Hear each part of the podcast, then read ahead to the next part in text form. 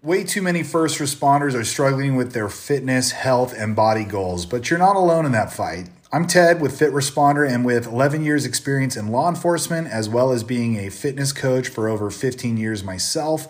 I've created some free resources as well as one-to-one professional fitness coaching for first responders. So I want you to check us out, fitresponder.com or look us up on Instagram at fit.responder. That's fit period responder. And let's see you there. Chat soon. Thanks and enjoy the podcast.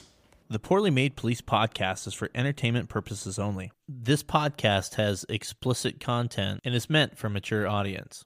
The views expressed on this poorly made podcast reflect the opinions of the guest and host. They do not reflect the opinion of any department or entity. Nothing on this poorly made podcast should be construed as legal or marital advice. If something offends you, I kindly invite you to lighten the fuck up. If you want to support this very poorly made podcast, click the link at the end of the description and become a monthly sponsor of the podcast. Or buy yourself some nice, poorly made police memes merch. Not only does it look good on you, it's also a favorite of wives, exes, children, nurses, nuns, IA investigators, defense attorneys, and the chief. And of course, take care of the fine sponsors of this podcast. Now sit back relax, and enjoy the orgasmic sound of a Crown Vic.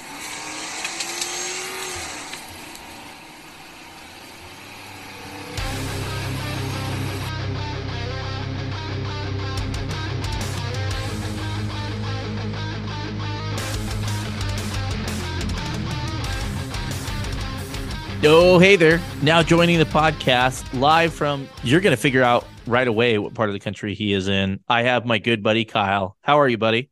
What's up, man? Uh, I was about to say, as soon as I open my mouth, these uh, all these wonderful listeners are probably going to be able to figure out where I'm from. Um, I wanted to just give you a heads up. So whenever I start talking, just uh, if I start speaking too much banjo, just just let me know, and I can try to dial it back a little bit. Hold on a second. Hold on. Did you say what I think you just said? Did you just say banjo? Fuck yeah. You know, the South is a big area. Now, people may be wondering why we're not saying what state. We're going to talk in a little bit about a uh, shooting you got into. And we decided, just for the sake of uh, playing it safe, we're not going to name the state he is in. But before we get into that, I assume you're drinking moonshine? No, no. Uh, actually, couldn't get some from uh, my cousin. So, unfortunately, we're to go with the old Mich Ultra. You being serious right now? No, I'm just joking. I'm, I, mean, I think you're being serious. Mich Ultra, but I, I assume every good man in the South. You know what? I'm just gonna let I'm gonna let the Michelob Ultra go.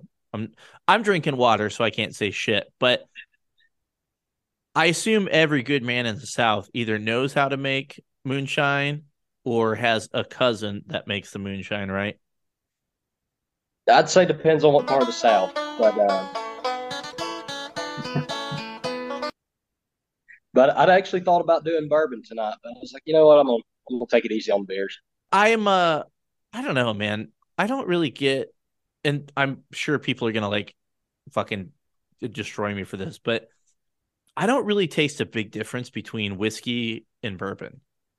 I'm curious uh, what like the big difference is.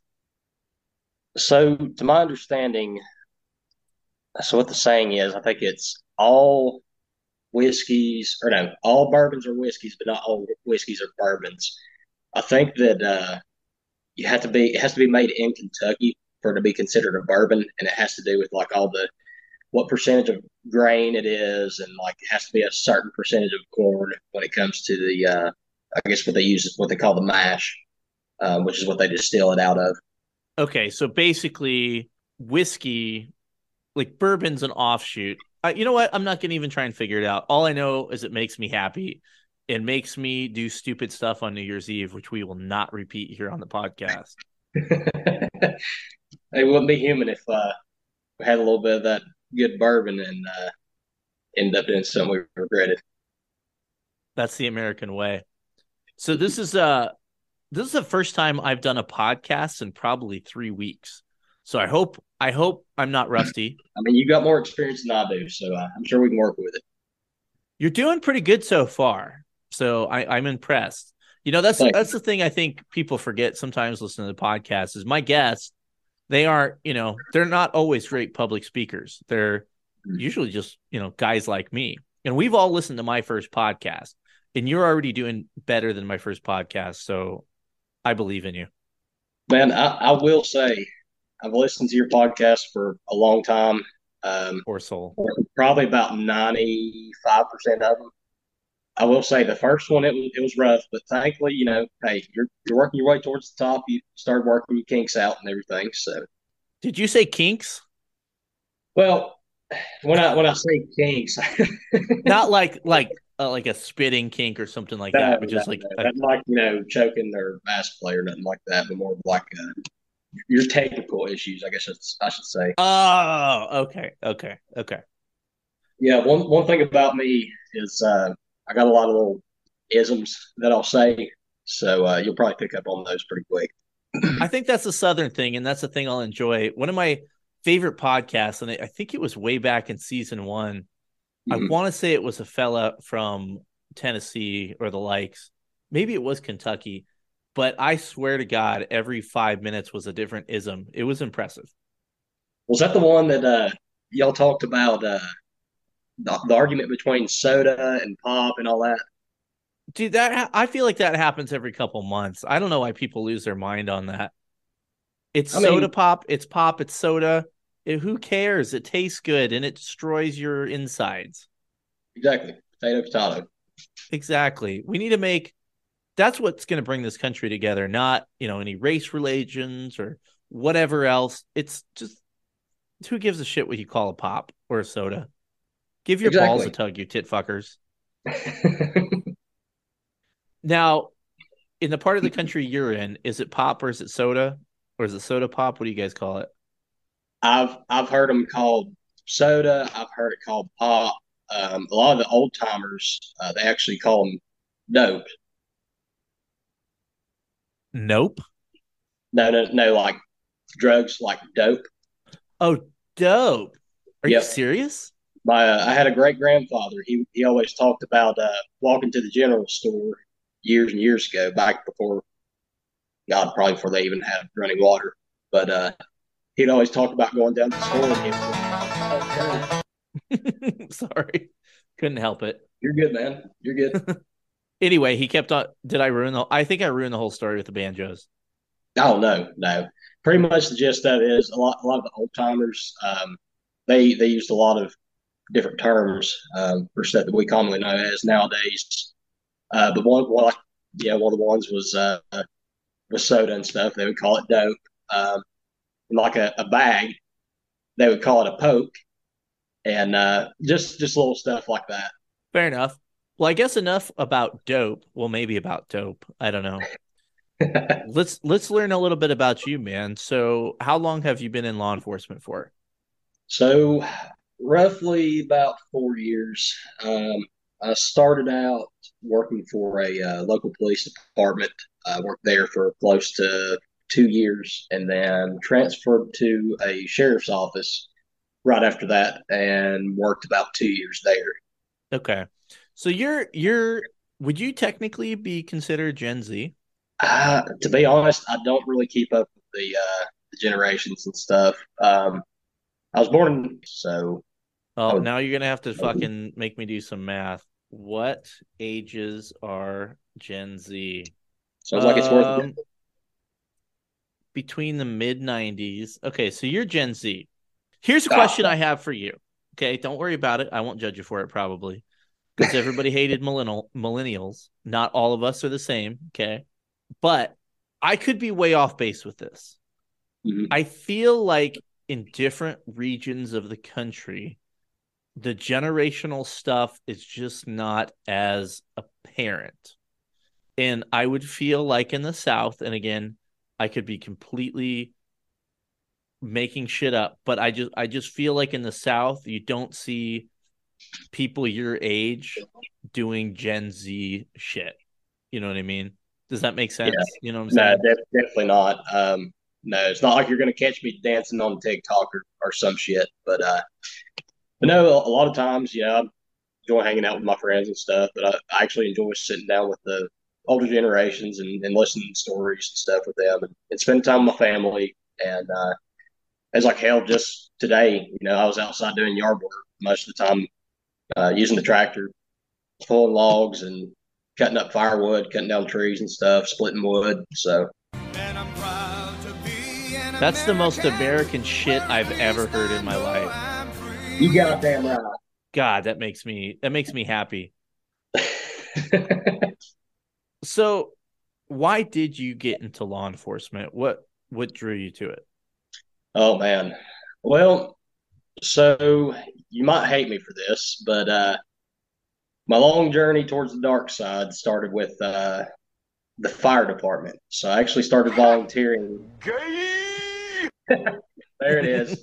hey, you know, it's all about getting out there and uh, you know, jerking your five inch and all that stuff. And uh, you know, you know all the, how the firemen are. Oh yeah, I know. But uh, so, anyways, so started with that. Uh, that kind of started my venture into emergency services, and uh, ended up making some friends that were uh, dispatchers, and uh, ended up started working part time at the 911 center for the county, which was actually under the sheriff's office. And uh, now, did you join the dispatch center because of the hot chicks, or was it dudes? Uh, it, it, was mostly because of my friends, to be honest. Okay, so not because of a hot chick drug you into it. No, no, I, I try to, you know, stick to that whole saying of don't dip your pen in the company ink. You deserve a medal for that. Everybody fucking remember that shit. So you got into dispatching, and then where did it go from there? So from dispatching, um, I did that for about four years part time. Uh, maybe continued it a little bit uh, once I started the police department. But so I did a ride along with one of the deputies one night, and I'm sitting there thinking, man, this is actually pretty fucking cool. Um, I think we did like a search warrant on a house or something that time, or, or some shit happened where we had to sit on the house while uh, some shit happened. I think the guy overdosed and had a bunch of shit.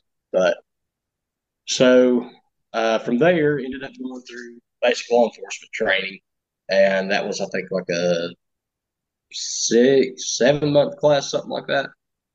And uh, after that, that's that's when I applied for the local police department, and uh, it went pretty well. But uh, I'd say one of the main reasons that I got into law enforcement. So growing up, my mom and dad they they split up at a very young age. I think I just started kindergarten at the time, and uh, my dad at the time he kind of just disappeared for a little while, did his own thing, and my mom started hanging around the wrong crowd. Well, the issue with that was this guy that she got into a relationship with was a wannabe gangbanger or wherever the fuck he was. Uh, but I think he started dealing with dope and everything. Uh, they would throw parties at the house almost every weekend, if not every other weekend. And uh, we lived in a double wide trailer at the time, so I mean you can pretty much hear fucking anything in that house. And uh, so my mom, she ended up getting on dope. I think it first started with pills, and then went from pills to meth, and then to heroin. And uh, I dealt with her for probably 14, 16 years of my life, um, dealing with all the things that come with that.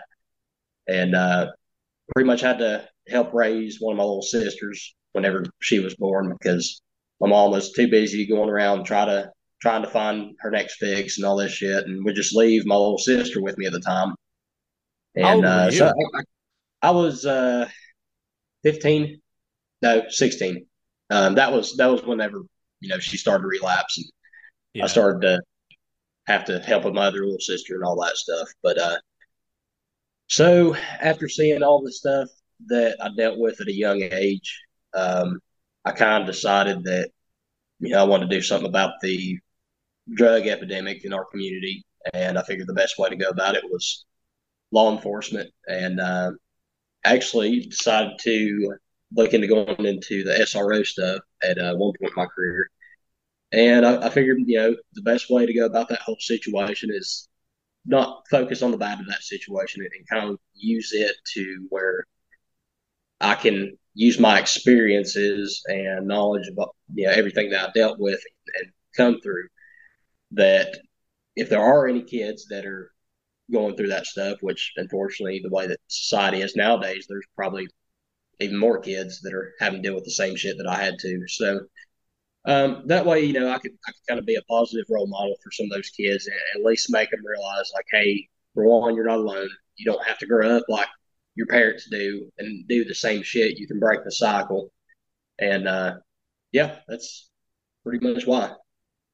Now, I, I got a couple questions about all that, and not to get too personal, but did your dad ever come back into the fray or anything like that, or what's his deal? Yeah, he uh, so he ended up moving over towards um, another town, and ended up getting with my step or well now stepmom or well I think they're actually going through a divorce, and that used to be stepmom, I guess. Um, the artist anyway, formerly known as the stepmom. Fair enough. And uh, before you ask, no, she didn't get stuck in the dryer or anything.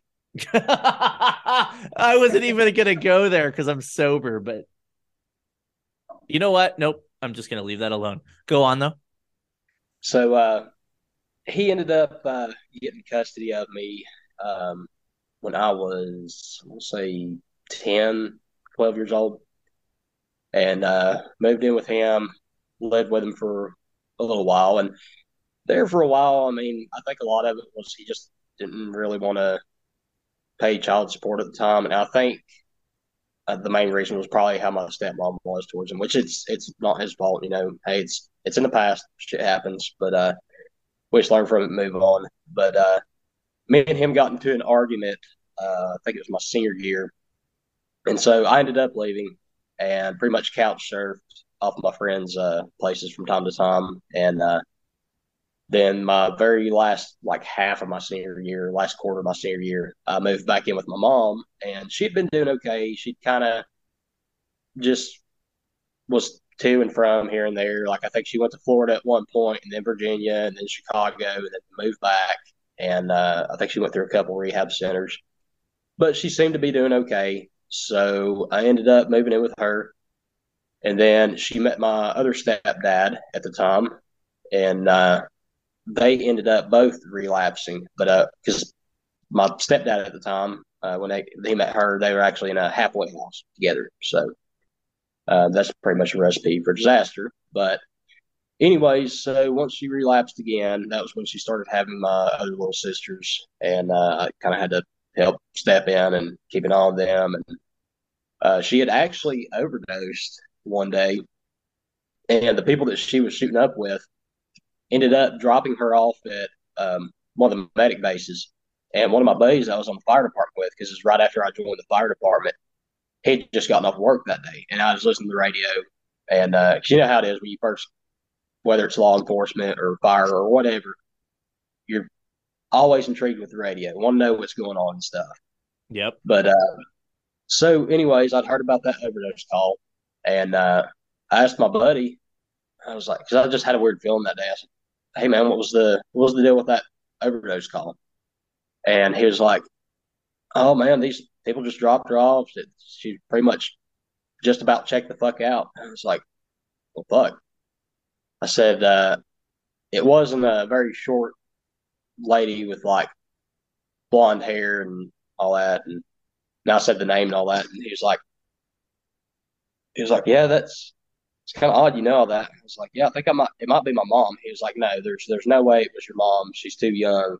And I was like, well, first of all, my mom had me in high school. And, uh, but so I, I told him, I was like, no, I said the name. He's like, yeah, that's her. I'm like, oh, fuck. So I had to go with my grandparents to the uh, sheriff's office that night and draw up IVC papers on her while she was actually in the hospital. So, wow.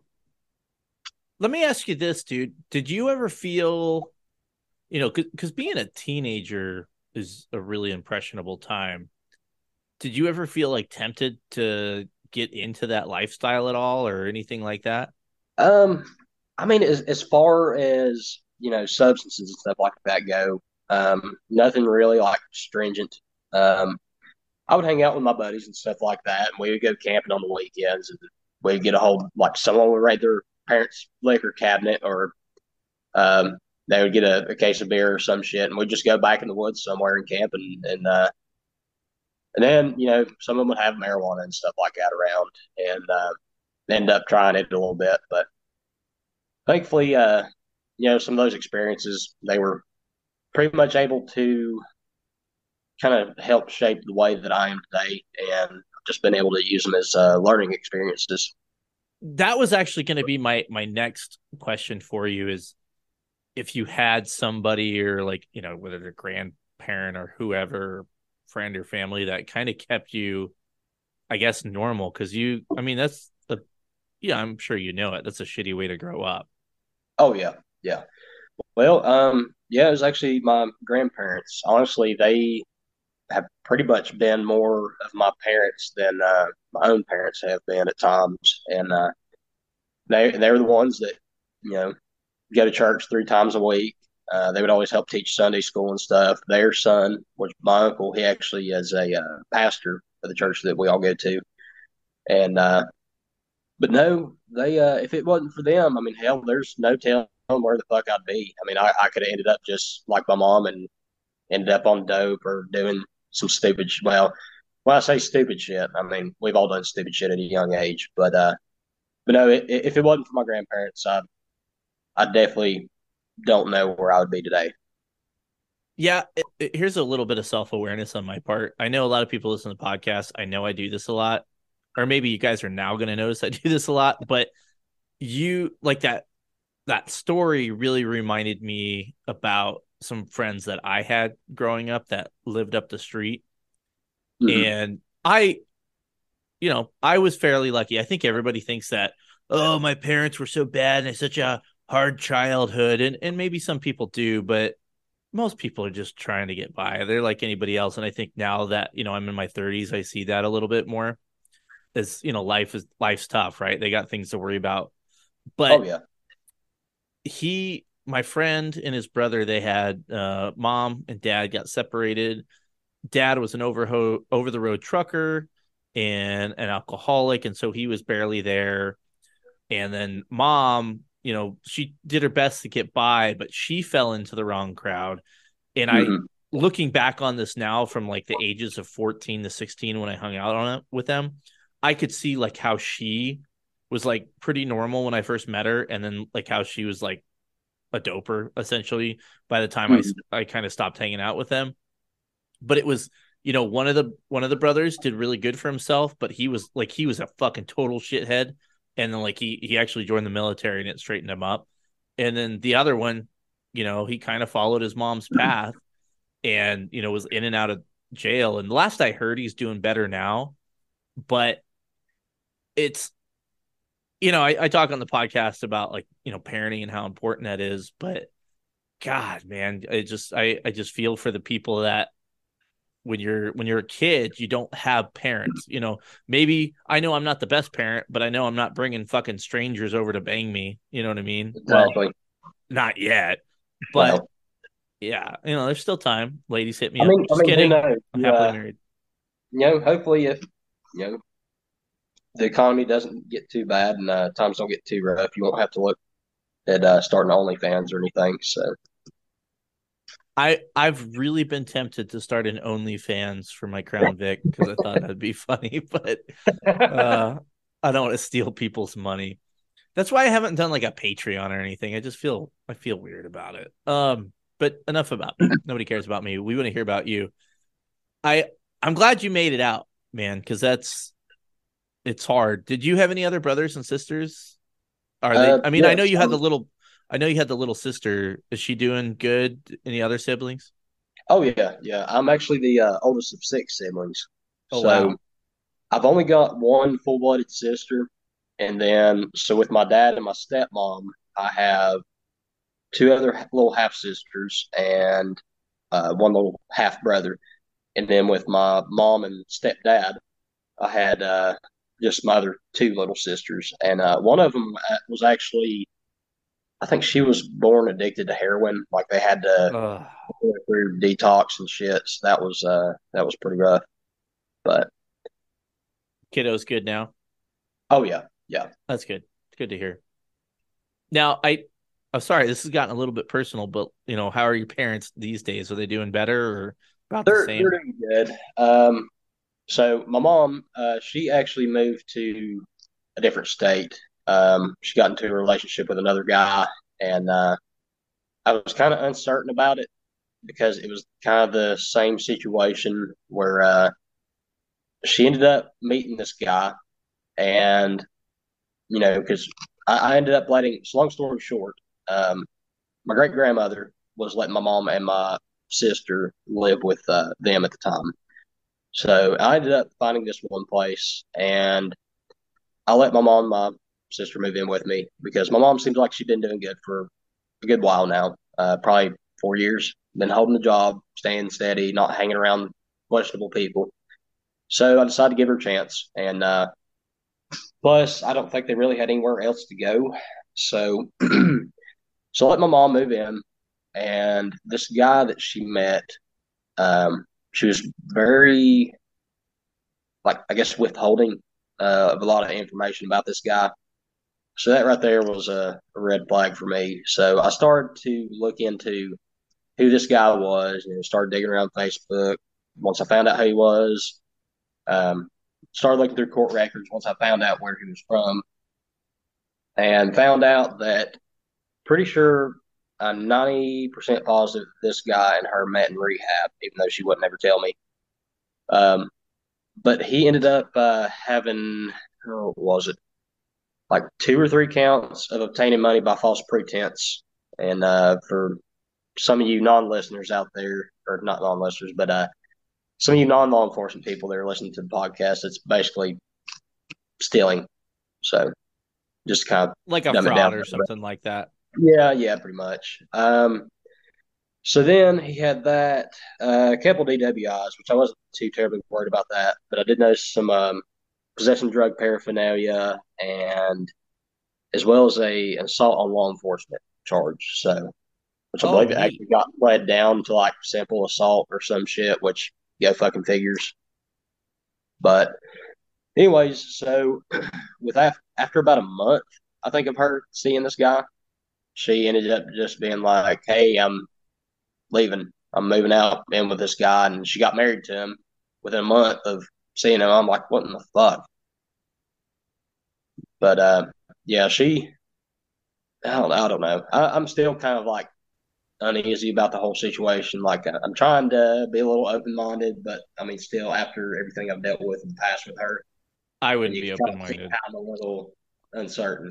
Yeah, I, I have some thoughts on your mom, but I'm not going to share them. But fair enough. I I'm I'm glad you made it out. I I, I know I said that before, but one one last question about this, and then we'll cleanse our palate and do something fun, and then we'll talk about something not fun again. But what since your parents kind of have this, uh, you know, maybe a little bit of a legal background, but in a negative sense, what did they think about you becoming a cop? So, my mom at the time when I first started to become law enforcement, me and her really didn't have a relationship um, because that was after her real big overdose and all that. So, me and her weren't really on talking terms. Um, I pretty much distanced myself just to kind of, you know, protect me. And my dad at the time, I, I think he was happy for me, but he wasn't really Mm, he wasn't. I don't think he was fully on board, which I, I think a lot of my family members were like that. Um, even my grandfather, he uh, he retired as a captain at one of the, the bigger bigger agencies around here uh, back in like I think the eighties. But uh, and he, he didn't even want me to get into law enforcement to begin with. But uh, once once I actually started, you know, getting to the the whole groove of working law enforcement, he was actually proud and happy to be, you know, that I was in that line of work. And, you know, when he was, it was always awesome to call him and talk with him and, we could just tell each other stories and, you know, just use cop rhetoric and stuff. And like, we would just, we would both get it. And we'd even talk about like, uh, how the 10 codes and stuff like that changed. And it just, I could tell it just tickled him to death. I think we spent some time diving deep into your personal life, which was not totally my intent, but do you brought something up that I think we need to talk about and discuss. And that's the weird fucking thing with stepmoms and stepsisters. Why? Why is that a thing? Do you know why it's a thing? Because I don't know why that's a thing. Oh, the whole step joke and all that shit. Yeah, because I think some people would be down with that. I could be wrong though. So evidently, I guess like on uh, some of the spicy sites, I guess you could call them. Um, for some reason, there for a while, they're just like, I guess they come out with like a bunch of like step family shit because there was a, I guess a bunch of people that just ended up like having fantasies about that shit or whatever, and uh, yeah, so I guess it's kind of turned into like its own meme, I guess you could say. I love that you called it spicy sites. I enjoy that very much. Thank you. Yeah. That should be the poll on the podcast whether the the step brother or sister thing is a thing. I don't know like you know my I don't have any experience with it. You know, I, I apparently I was one of the few people to make it through the 90s without their parents getting a divorce. I mean, I'm I'm thinking about all of my friends. I can think of maybe a handful of other friends that their parents actually stayed together, mm-hmm. which is sad. Well, I mean, it, it's not always that bad because I mean, you think about it, especially if you're a young kid. I mean, think about it this way: two Christmases, and the parents are competing for your love, so you get see awesome stuff. Yeah, all right, all right, man. I kind of wish my parents did get a divorce now. There's always a silver lining to everything. If my parents got a divorce now, though, I think it would destroy me. Like now, yeah, now, I know, mean, that'd be that'd be rough. Yeah, So I, I, mean, don't actually wish if you- if that. I take the- that back. If the big man's listening, it was a joke for a podcast. Please do not do that. yeah, I mean, if you're at the age you're at now, I mean, you might just get like double the pair of socks that you usually get. Yeah. Yeah. It's not like I'll have like cool dad and cool mom to like fight over each other's love. I mean, it would be like, you know, depressing one bedroom apartment or depressing one bedroom apartment, you know? This is true. Yeah. No cool bunk beds or anything. No. It'd be not not fun right now. I mean, the only upside though is bunk beds because I, I had some at a younger age. They do give you so much more room for activities. Yeah. Me uh me and my my brother, I'm the oldest. Uh you guys heard my brother's in the podcast. I don't remember my middle brother what fake name he used. The car guy, the DUI guy, the guy that doesn't like Crown Vics, and he should go fuck himself for that.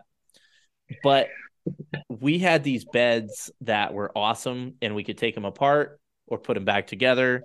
And yeah, I would say probably like once every six months, we are like, uh, you know what? Maybe we can well, let's rearrange it and put it in bunk beds because it'll be so much more room. And then, you know, then we'd argue who gets top or bottom, and then we'd end up splitting them. And it was like a whole ordeal all the time. I'm sure my parents loved it. Mm. Did uh, whenever you went and put the bunk beds together, did you at least go to the garage and do karate? Every time. Fuck yeah. Every time. It has to be done. Speaking of garage karate, have you ever seen the movie Hot Rod? Oh, it's been a hot minute since I've seen it, but that's uh, one of the classics. That is the fucking most underrated, stupid slapstick movies ever. It's so good. And I highly encourage if you want something dumb to watch, go watch Hot Rod. Just do it. The safe word's whiskey. What? My uh my Whiskey? kid whiskey. My kid can't beat me at anything and I won't let him because he's like 13 now and I'm like he's got to he's got to defeat me like a man. It's not like a kid playing around you let him win. That's now why I like he has hear. to beat me like a man. And uh I don't one I'll admit one time he did beat me in basketball. But uh, that'll never happen again. I can guarantee you that. And uh I always call him Hot Rod because he can't beat me at anything. So, but Mhm. one day he'll probably kick my ass, but we hope that Hey, never happens. until then, you know how it goes. Ain't no participations in this house, son. You know that's right. All right. Well, since we cleansed our palate, I think uh I think now it's time to get into the down and dirty a little bit. Actually, you know what? Before we do that, before we talk about your OIS, before I forget, let's make sure we do the officer of the podcast. So, as you guys know, my uh, good friends over at Ghost Patch, they have generously donated some patches that will go to the officer of the podcast. And the only way you can get it is if you're an officer of the podcast. I feel like I've said officer of the podcast 400 times in the last 30 seconds. But so if you want to nom- nominate your buddies for the officer of the podcast, email me poorly made police memes at gmail.com or DM me uh, I'm doing the emails first, so email first. So this one uh, I will read. Good day. I recently found your page, and after another one of my coworkers who is a follower constantly sends me your memes. While looking, man, this is just blowing me up. We'll read this very slowly. While looking on your Facebook page, I found an older post regarding your Officer of the Podcast nomination. I'd like to nominate your listener who connected me to the page and a good friend, Blank. Blank and I were first on scene to a CPR in progress a few months ago. Dispatch advised that EMS was 15 minutes away when the hospital was only six minutes from our location. Without thinking, Blank suggested we put the individual in a patrol car and transport to the hospital. Blank and I loaded the patient into the backseat of the patrol car. I drove to the hospital with Blank standing in the back seat, continuing CPR. The patient was delivered to the emergency room and ended up surviving due to our efforts after being stabilized and airlifted for higher care. Shortly after the incident, our patrol lieutenant wrote us both up for breaking policy and refused the nominations from our sergeant for the department life saving award. Despite the constant railroading by admin, Blank continues to lead by example by mentoring younger officers and newer officers. He continues to show dedication, drive, and selflessness, selflessness. I can say that for the job, and for that, Blankety, you are the officer of the podcast. Do you think he deserves a air horn, T Rex, or a hand clap? Oh, you got to go with the air horn, man. Can't beat an air horn. There it is. I gotta go on a fucking rant because when this got emailed to me, I almost threw my computer. this is why people don't want to be cops, okay? A lot of it is the big part of, you know, society and all the bullshit and all the stupid laws and blah blah blah. You know what the biggest fucking problem is? Is admin like this fucking twat that shit on their guys after saving someone's life. Shit, shit on their guys for doing something innovative. You Could you imagine writing somebody up after doing CPR and saving their life? Yeah, that's that's pretty fucked. Fuck this lieutenant. You lieutenant, if you listen to this podcast, which you probably don't because you're a lieutenant, you were a fucking piece of garbage and you're the non-officer of the podcast, you fucking cum sucking queef. I don't know what that is, but fuck you, man. Sounds like it rolled off the tongue pretty well. fuck you, buddy. I I just it it makes me so unbelievably angry. You know, I've said it before. If I th- no, you know what? No matter all the shit that was going on in Colorado, if I thought my department was going to do the right thing and back me up or support us or do the best to lead us or have our best interests, I'd still be a cop right now. But I'm not I- I because of fucking uh, brass and people like that. Go fuck yourself, Lieutenant. You fucking bitch. Fuck you. I feel like I'm going a little Alex Jones here. I should probably tone it down a little bit. They're putting chemicals in the water that's turned the freaking frogs gay. How's that guy on TV, by the way? Like, is it I a don't joke? Do I not get it? Like, is that like a joke or people actually like is he like a serious thing or like what what is that? I don't know. I, The memes are I've great never really though. kept up with his shit, but in all honesty, man, like some of the stuff that he said, it just seems so far fetched that it's just like part of me wants to believe it's like a character, but It has to be, side, right? I don't, I don't know, man. Well, I think Alex Jones is going to be. Well, didn't he just get like sued by the families of uh, Oh, Newtown? yeah. I think it was the families of uh, oh, what the fuck was that shooting up north? Uh, Yeah, it was Newtown. It was the elementary school, I think. He was like saying some crazy shit how it was wasn't it wasn't actually real and all this stuff and the family yeah. I'm saying it was like staged and all this shit, and and evidently, like a lot of his listeners and fans and shit were actually harassing some of the family members. That's fucking garbage, man. That's fucking garbage. Fuck those people. Fuck those people too. Fair right. enough.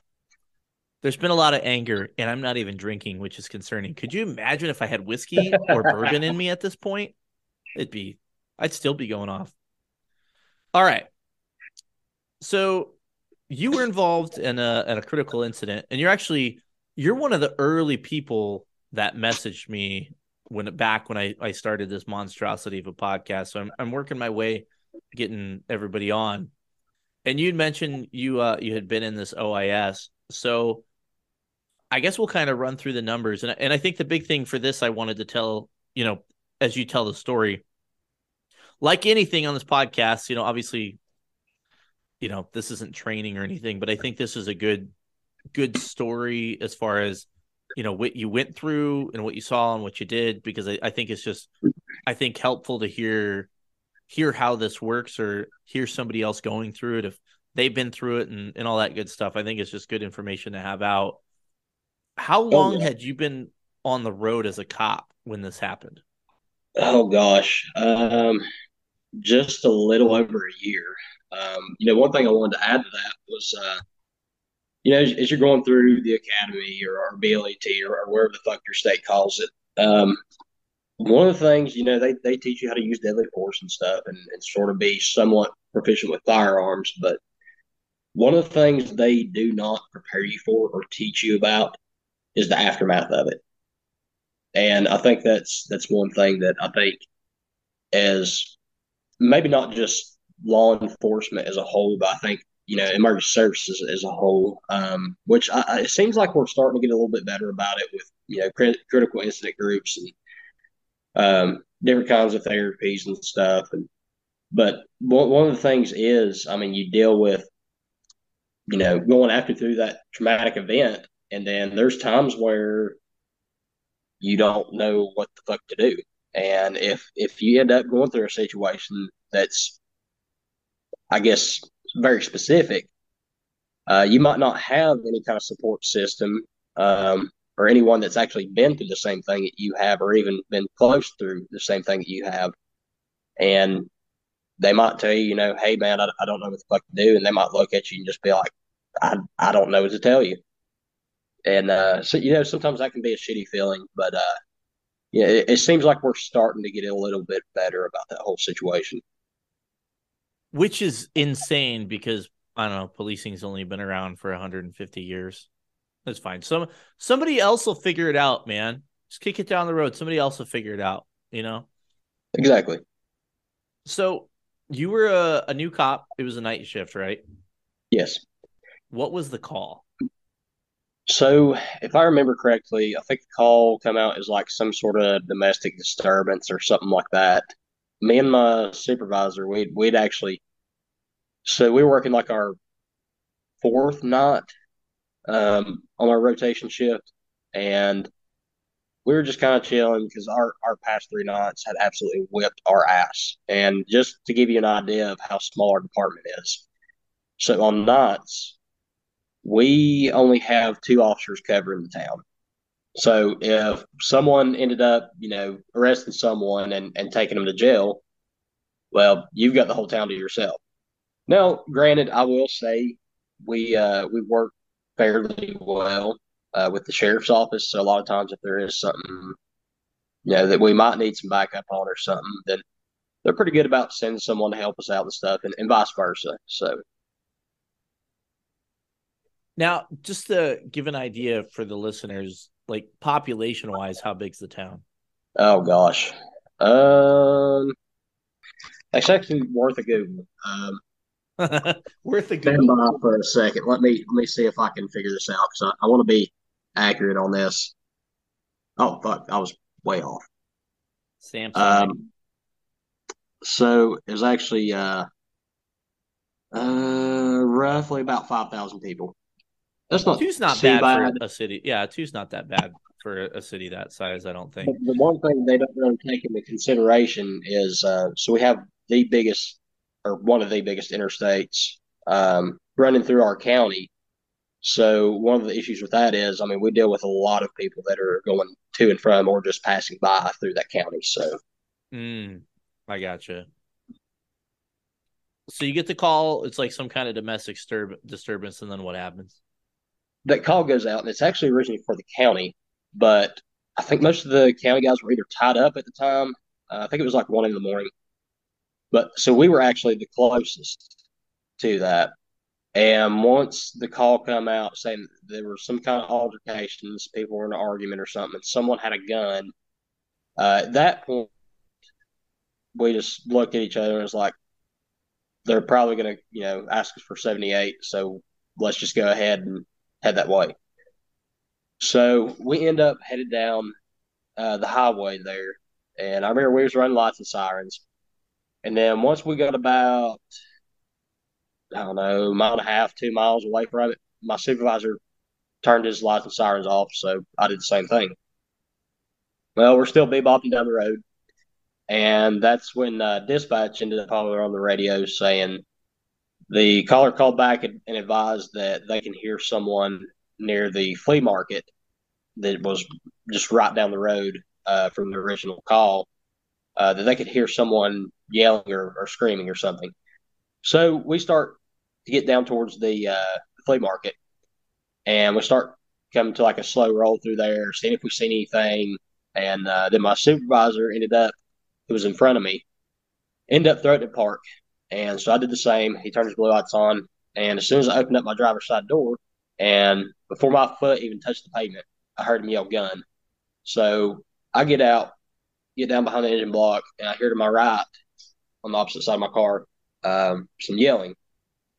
So and I look and I could see the silhouette of this guy that's on this billboard. And now to give you an idea, so this billboard was maybe eight nine feet off the ground. It was kind of odd, but uh, so anyways, I end up drawing my handgun out. We're both giving him commands, yelling at him, you know, hey, drop the gun, drop the gun, drop the gun. And I see the silhouette of his AR. I take my flashlight out because we didn't have weapon mounted lights at the time. So I just sit there hold handgun with one hand, flashlight in the other. And I shine on him. And I see he's got the AR. I don't see a mag in the mag well. He keeps fucking with the charging handle. So as I'm sitting there how how far away is he from you at this point? Uh, probably about 30, 35 feet. Okay. No, not feet, yards. Okay. But uh, so we're yelling at him, giving him commands. And I remember at one point I could tell he had a red dot on there because when he raised and aimed towards me, I could see the little red light from the top of his gun. So I'm sitting there thinking, oh fuck. So I open my or get my driver's side door open, get my radio, and because I, I tried hollering on my little mobile radio, and we couldn't get out.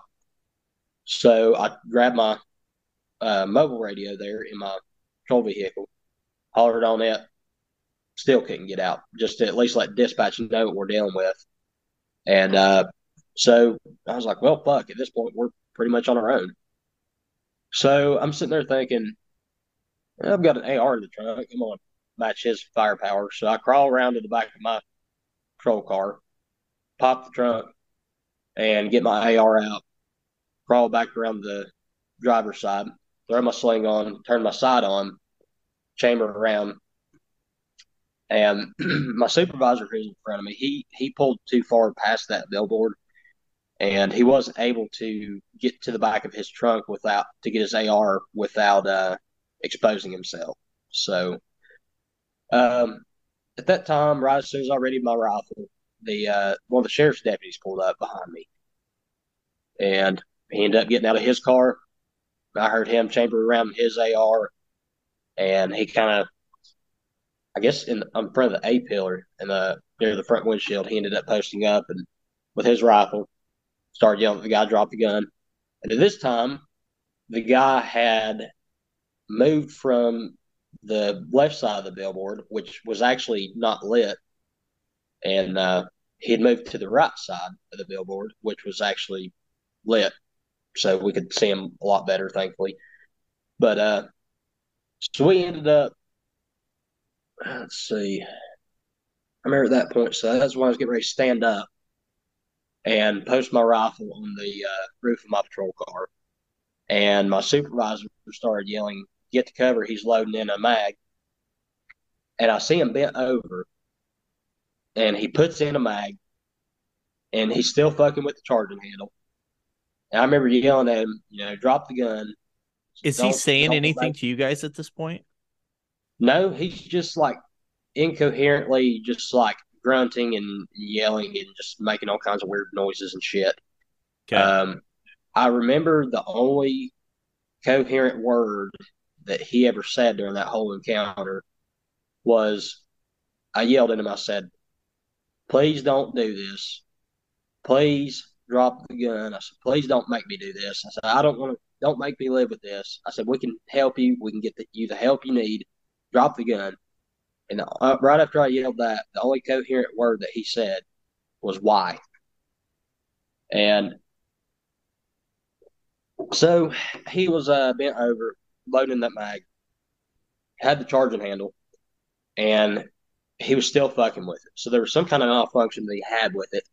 Well, he ended up grabbing the charging handle and hit the butt on the uh, the walkway so pretty much what he did is he mortared the rifle. Um, so for those of you who aren't familiar with that term, it's pretty much grabbing the mechanism of a firearm and hitting the butt against it to try and clear whatever malfunction you're having with it, whether it's a, a failure to extract or, or whatever.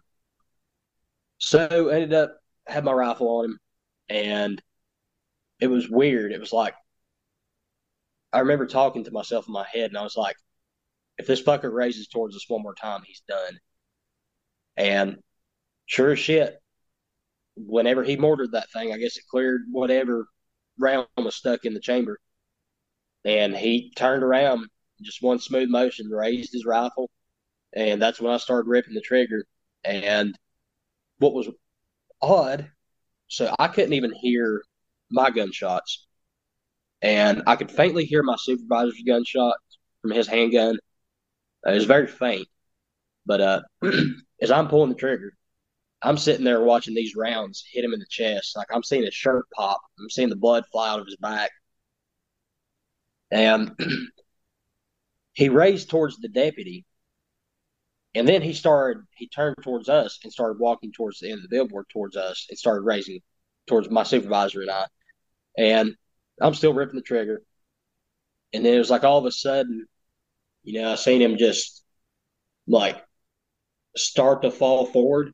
And then it was like a flip of a switch. He just, his knees give out and he fell backwards. So my supervisor, evidently, he yelled ceasefire like a couple times. I didn't hear that. So I heard like one ceasefire at the very ass end of it. But uh, so once you know the smoke sort of settled, and that like the funny thing was, so or not really funny, but uh, ended up before he hit the ground, I felt my bolt carrier lock open on my AR, so I knew I was out. So I, and that was before he even like fell down, before he dropped. So I ended up dropping my mag, and reaching my passenger seat, grabbed a spare mag, slapped it in, slapped bolt carrier release, got back on target.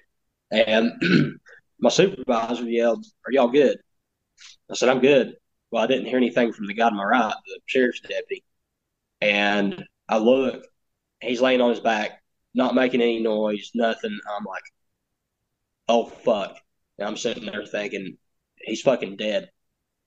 And so I yelled my supervisor, I said, hey, he's he's hit. And so my supervisor told me to keep that guy covered. And he ran over to the sheriff's deputy. I remember him yelling for a tourniquet. And the funny thing was, so during this situation, I don't even remember doing this part. So when he yelled for a tourniquet, I always carried an IFAK kit, which had uh, Israeli bandages, quick clot, tourniquet, all that kind of stuff. And uh, I carried it connected to my, I had it like uh, secured to my headrest, to my passenger seat. And uh, evidently I reached into my passenger seat, grabbed that thing, and tossed it at him. And I don't even remember doing that part. But the fun, so whenever I found out that I did it, because I remember once I got back to work, I'm sitting there thinking, where in the fuck is my IFAK kit? And turns out when I watched the uh, dash cam video from the sheriff's deputy's vehicle, I'd done just, you know, that, grabbed it, threw it towards him. I didn't even realize that I'd done that. And uh, so, anyways, so I'm, I'm sitting there keeping this guy covered, and the rest of the sheriff's office shows up. So, some of them parked a little ways away because we couldn't get out on the radio. We we didn't we didn't have a way to get out and let them know what had just happened. So they didn't know what they were walking into. So some of them parked a little ways away and made their way down the highway on foot. And uh, so we're sitting there. I'm keeping the guy covered, and the sergeant comes up, and the uh, corporal on the shift he he comes up, and uh, he's like on me. So I break cover, wait for him to triangle, go up, press the billboard, and the only thing that's hanging off the billboard that we could reach was the guy's foot. So just to make sure he wasn't a threat, um, corporal ended up jumping up and slapping the guy's foot. He didn't move or anything, and uh, so then I was told. So to, hold on a second. He was actually on the billboard, or was he on the ground near the billboard? No, he was on the gr- on the billboard. No shit. Like on the little catwalk or whatever. Yeah, yeah. So how, how far off the ground was he? It was about eight nine feet. Okay. So, and to kind of describe the billboard, so it's like, so the highway is running parallel to it, and on the point where he was able to transfer, it kind of comes together like a V almost. Okay. So that's if that gives you. Yeah. No. No. It's just that's crazy, man. It's just that's wild. I'm sorry. I didn't mean to interrupt, but I was just Oh, I no, was no, curious about how that was. So, anyways, um, so then I was told to stand right there, don't let anyone come near the body, and uh, so I stood right there. And what was weird, I remember like just again, just like talking to myself in my head, like I kept staring at the body. You know, I, I remember like looking at the blood splatter all over the billboard, um, and like where I was standing, it was probably about I don't know, fifteen yards away maybe, and uh, all it was like this really tall grass and stuff. Well, I was looking, and like there was blood and shit splattered everywhere I was standing off to the, the side, um, even that far away from that billboard. Yeah, I'm looking and seeing the blood drip from his body and shit like that, and I'm like, I kept trying to say to myself, you know, he's he's no longer a threat. Don't look at him. You don't need to stare at him. You're good. But for some reason, I just I couldn't really look away. So then, uh, someone finally came by and uh, was able to relieve me, and uh, pretty much just threw my AR back in uh, patrol car, and uh, so I think at that time they had kind of roped everything off with uh, you know crime scene tape and all that shit, and I had uh, I'd got my I left my pack of cigarettes in uh, the center console of my vehicle, and the uh, this is the sergeant. He was like, I started walking towards my uh, driver's side door to go grab my cigarettes. I'm walking through all my fucking brass and everything, like kicking some of it, not even thinking. And the sergeant was like, uh, he just didn't even say anything. And like I just walk over there, uh, grab a cigarette out of my pack, and like you can watch it on the uh, the dash cam footage because I walked towards the uh, sheriff's deputy's vehicle behind mine, and I'm like trying to grab a fucking cigarette out of my cigarette pack, and I look there like I'm having fucking cerebral palsy or some shit. I, I think we need to step in real quick and, and finish one part of the story because I Okay. we don't want to leave people hanging because I know what happened. But can you talk about the sheriff's deputy? Oh yeah, shit. Sorry. Um. So yeah. So he ended up. Um, he took a round through the arm. So when when he stepped out with his rifle, so he's right-handed, and his left hand that was he was using to support the rifle. Um, he took a round through his left elbow, like he's pretty much right above his left elbow. Went through his forearm, and then I think it exited out of the back of his uh, left bicep, if I remember correctly. But uh, EMS come picked him up, and they transported him to the hospital. And you know, thankfully, it wasn't. Well, I don't want to say it wasn't anything serious, but it, it wasn't fatal. You know, he he pulled through, and uh, I think he had to have quite a few surgeries after that whole situation. Did the guy on the billboard get any rounds off towards you guys, or just towards the deputy? If if he did, I I don't know because, like I said, he I didn't even know that he had shot, and uh, until I, I looked and, and seen that the sheriff's deputy was down. So I know we got a lot to talk about with this, Mhm. but I, I wanted to break some of it down.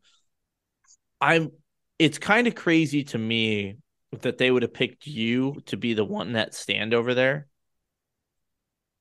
Is Well, that like that's insane to me? Now I, I maybe it's like the lack of resources, but you know where I come from is you know you're Mhm. involved in a shooting as soon as it's cooled off, you're fucking out of there.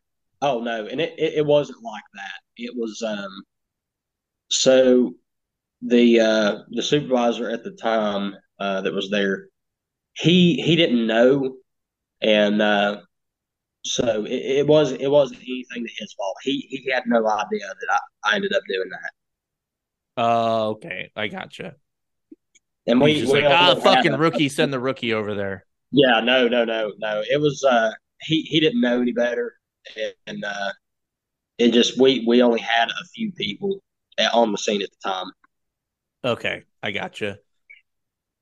So, what was, I mean, if you know, what was that guy's story? Why was he up on the billboard? Was there actually a domestic? What do you know what ended up happening with that part of the investigation? So, from what I was told, um, he was actually up there shooting at vehicles on the highway that were passing by that were headed to work that morning. And uh, so, get this: he uh, actually had just gotten out of prison for uh, possession of you know narcotics and stuff back in March. I want to say, Okay. and this was uh, this was in July at the time. So, Yeah, it made it like three months. It's pretty good. Yeah. he was uh he was a pretty upstanding citizen until uh, that moment. It seems like just just a little recreational math, you know, nothing too serious. Was there a DV at all, or or no? No, I, I think what had happened is is he had went to a house that was nearby there, and I think he started causing a disturbance or something at that house, and they like shut the door or some shit, and he just kind of kept going on. But uh, Ah, ev- I evidently, so he he actually I didn't realize this at the time, but he had like a fuck ton of ammunition. I don't know how many different mags he had up there that were loaded, but uh, he was definitely up there to, you know, he, he wasn't up there to spread the Lord, uh, spread the word of Jesus Christ or anything. So uh, Are you sure? I, I wouldn't think so. I mean, unless the I could be wrong. you know, un- The church the, is a little more hip these days.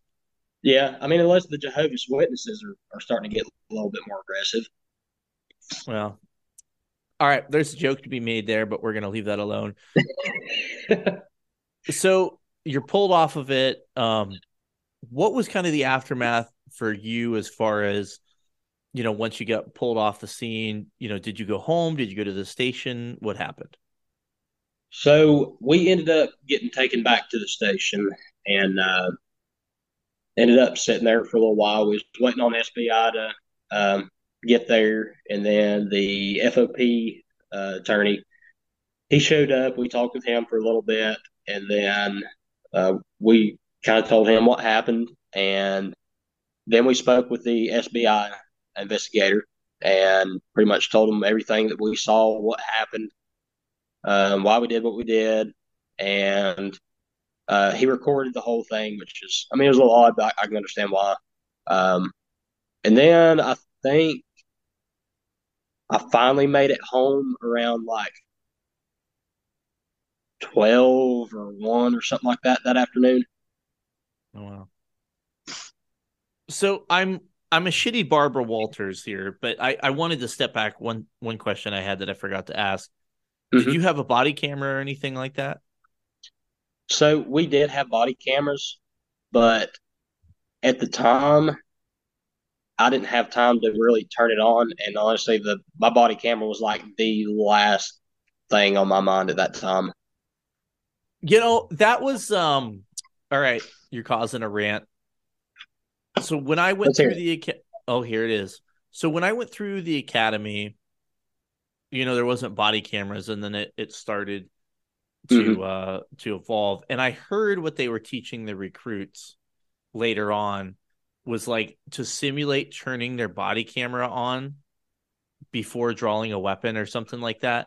And that is fucking asinine. I hope it's not true, but that is look, yeah, obviously you want it to be cr- recorded, but Yes. the last thing you want people fucking worried about is, oh, let me make sure my body camera's on so I don't get fucking a forever nap, you know, like fucking Mhm. I don't know. I hope I hope that's not true. I would be curious if people coming through these days have gotten anything like that, but yes, kids, protect yourself then turn on the body camera.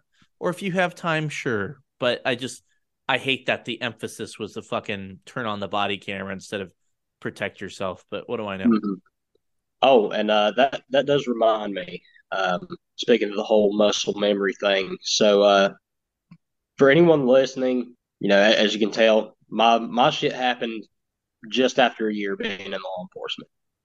So it doesn't matter if you're on for a year, five years, ten years, whatever. If you're past retirement, whatever. But I will say, when you get into a situation like that, you don't really know how you're going to react. But the one thing I will tell you is be proficient with your firearms. Sit there and, and practice and train and just get familiar with it because when you get into a situation like that, it's it's really hard to explain, but the best way that I can describe it is your brain it doesn't really shut down, but you sort of go into autopilot mode and you don't really think, you just do. Yeah, it was interesting as you described what happened. It almost, you know, as I'm I'm trying to imagine this, it almost sounded like it was like in slow motion. Oh yeah. Like my so one of my sergeants at the time, he watched the uh, dash cam video and he asked me, he was like, from the time you fired your first round to the time you fired your last round, he's like, how long do you think that lasted? I said, I don't know, maybe 15, 20 seconds. He's like, fuck no. He said that lasted maybe about two and a half, three seconds. Really? How many how many rounds So did I- you fire? Because you you I- you you went through a uh, a magazine, right? It's thirty round mag, isn't it? Yeah. Yeah. So what I when I would carry my rifle, I would carry it cruiser safe, which is chamber empty, mag in on safety. So I would pack my mags to 28 just so it didn't have because sometimes if you pack the mag all the way to 30 rounds, sometimes that spring would still put too much pressure on on the uh, the mag well, and sometimes it wouldn't seat all the way. So sometimes you could hit a bump going down the road, and you open up your trunk, and oh, where the fuck's my mag? So that's another little uh, tidbit for some of you guys. Just uh, if you carry it cruiser safe, keep in mind 28 rounds. Ah, interesting. I never heard that before. So, but you shot twenty eight rounds in two seconds? Two and a half, three seconds from what he was telling me. No way. Adrenaline is a hell of a drug. No way. You couldn't pull the trigger thirty times. You'd be surprised. I and like one of my things too that I was very fond of when I sit there and practice training and, and shooting and shit. I would practice mag dumps. So I think a lot of it is just like I said, just getting proficient with your firearm. But believe me, whenever he told me that shit, I sat there and thought, I'm like, there's no fucking way. But he was like, yeah, All right, Google's gonna know. All right. So according to Google, hmm and I don't know exactly what you shoot, but a M16 can fire a 30 round magazine in two. Well, it doesn't say if it's. Uh, I mean, I can't imagine it's uh, an automatic, but it says no, it can no, fire. semi-automatic. It's, it assumes you can uh, the fastest shooter on earth did it in two and a half seconds. So there you go. Well, So I'm still like, I'm still like, I can't believe that. mhm. I'm gonna move past it though. I mean, no, I'm not. me, I, I was I was the same way when he first told me that shit. All right, so I guess we'll we'll move forward. So you guys had the investigator come in. Mhm. Did you get Garrity or Miranda or anything, or you just gave your Uh, statements? Did they yes, give you an option to come back the next day? What happened? So they did tell us that you know you don't if you don't feel like it, you don't have to sit there and, and do this interview. They can get up with you another day. And I said no. I just I want to go ahead and just get this shit over with. And uh, so, and then once we sat down, he did read us our Miranda rights. Um, he he ended up interviewing us separately. So, and just to just to have the discussion about it, I think it probably depends on the person. I know the information I was told throughout my career is to usually maybe wait a day or two hmm and process it before speaking was the advice that I was given. And I always I, I thought about that, like what I would do if I was in that scenario, if I would just give my statement. And hmm I guess it would probably depend on it. But I, I wanted to throw something out. And this is this is a thought I always had. And I would be curious what others thought is based on the advice that I was was given is yeah, give it a day or two. If you had um if you had a case where you wanted to interview somebody, generally we would do it on our time, not their time, right? hmm And I I honestly kind of found that a little bit hypocritical, right? Not that I, I'm not arguing with the Force Science stuff where it said, yeah, you know, Force Science is saying, yeah, give it a day or two or whatever. Okay. But you know, I'm I'm just throwing out this hypothetical for us all to think about is, you know, if a citizen went through something critical, would they get the same courtesy? You know what I'm saying? Yeah, I see where you come from. So uh, that you know, and, and I think I'm not trying to get a little too preachy here, and, and I'm I'm not up on this information like I used to be, so don't quote me on all of it. But you know that that you know I think sometimes we get into this trap of this fucker's lying to me because this just happened. They don't remember. Well, Mhm. the information we get is, hey, wait a second, and you know, wait a day or two to talk about it. You know, this person being a shitbag as they are, maybe, maybe, maybe not. You know, maybe they need a day or two because they went through a critical incident to remember something. You know, just food for Mhm. thought, something to think about as you're um pondering life in your patrol car while you, watch Netflix and listen to my podcast. All right. So you give your statement and then what's the process from there? Are you given some time off or what happens? Yeah, so we were put on uh, paid leave. Um, I think mine was about six weeks. What it took. Um, I remember my sergeant at the time. He ended up giving me a ride home because I couldn't really, I couldn't drive my patrol car home uh, since it was part of the investigation scene. Um, but I ended up uh, getting dropped off at my house, and decided just technically worked off my night shift. Uh, I remember getting home, taking a shower, and laying down in bed and trying to sleep. And uh, man, I I couldn't sleep honestly for like four days.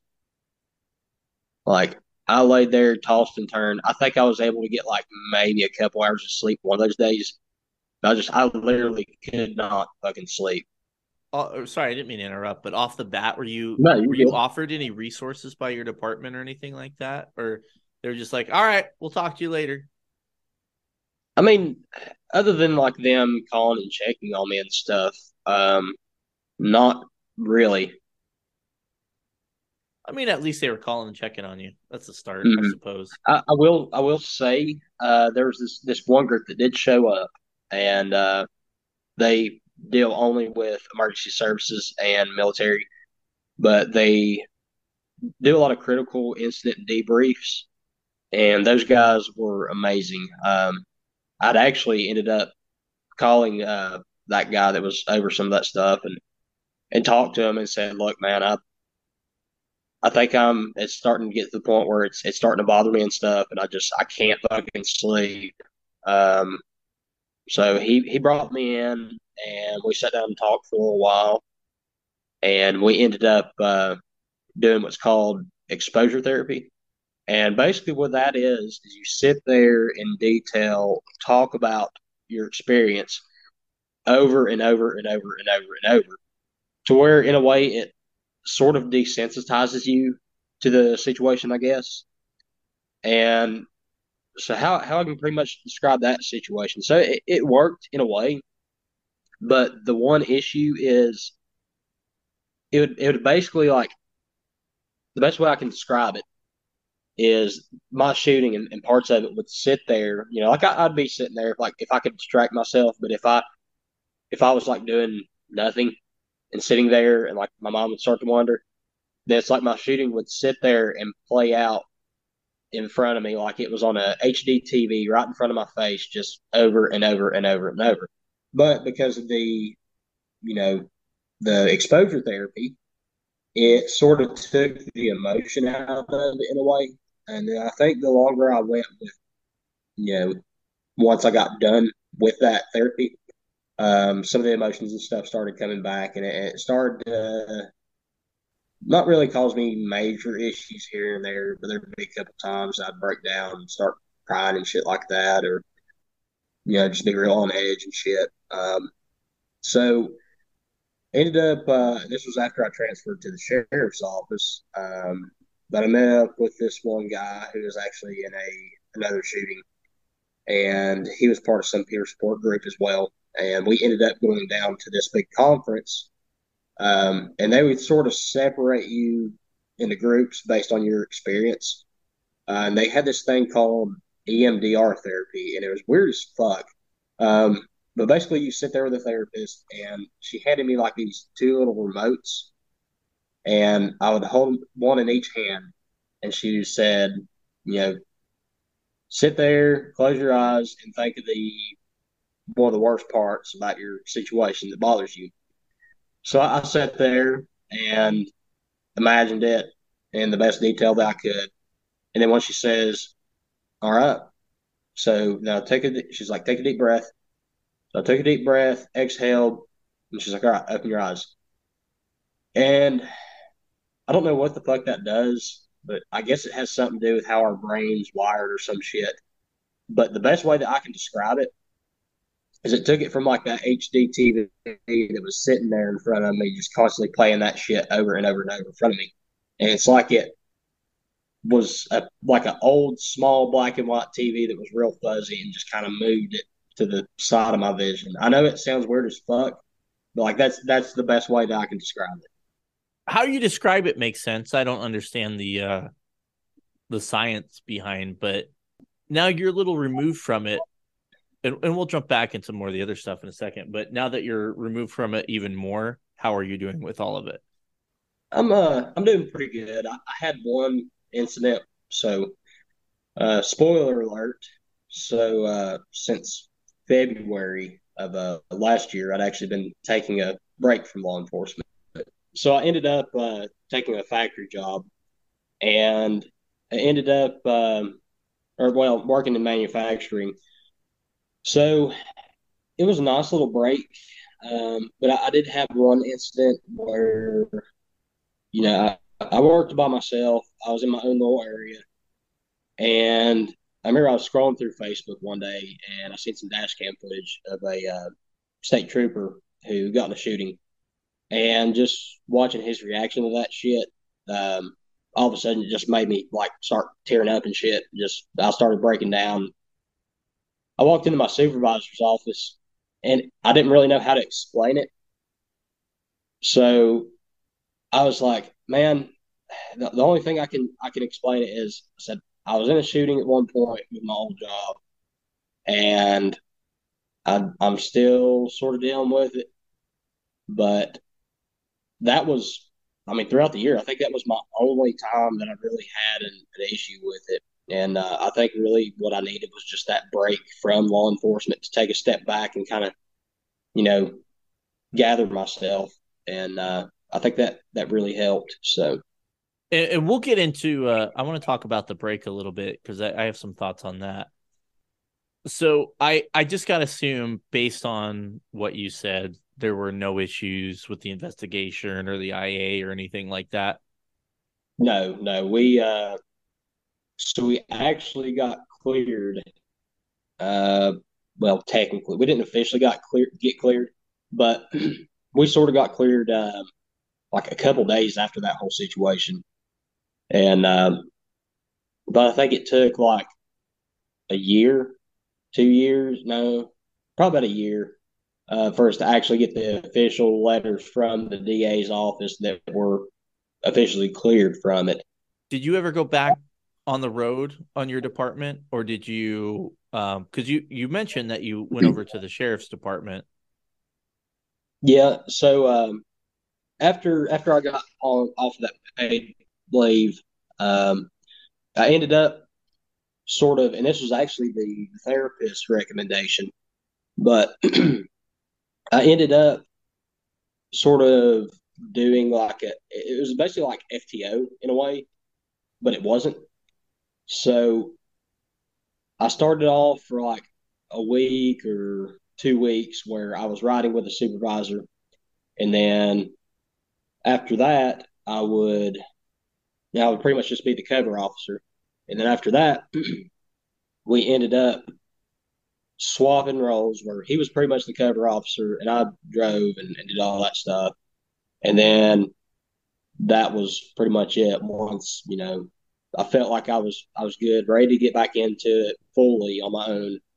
Then uh then I ended up getting back out there and working the road for I want to say I don't know three months maybe four months. Was there a i guess a reason related to the shooting why you went to the sheriff's department or you're just looking for a change of scenery? What was the catalyst to that?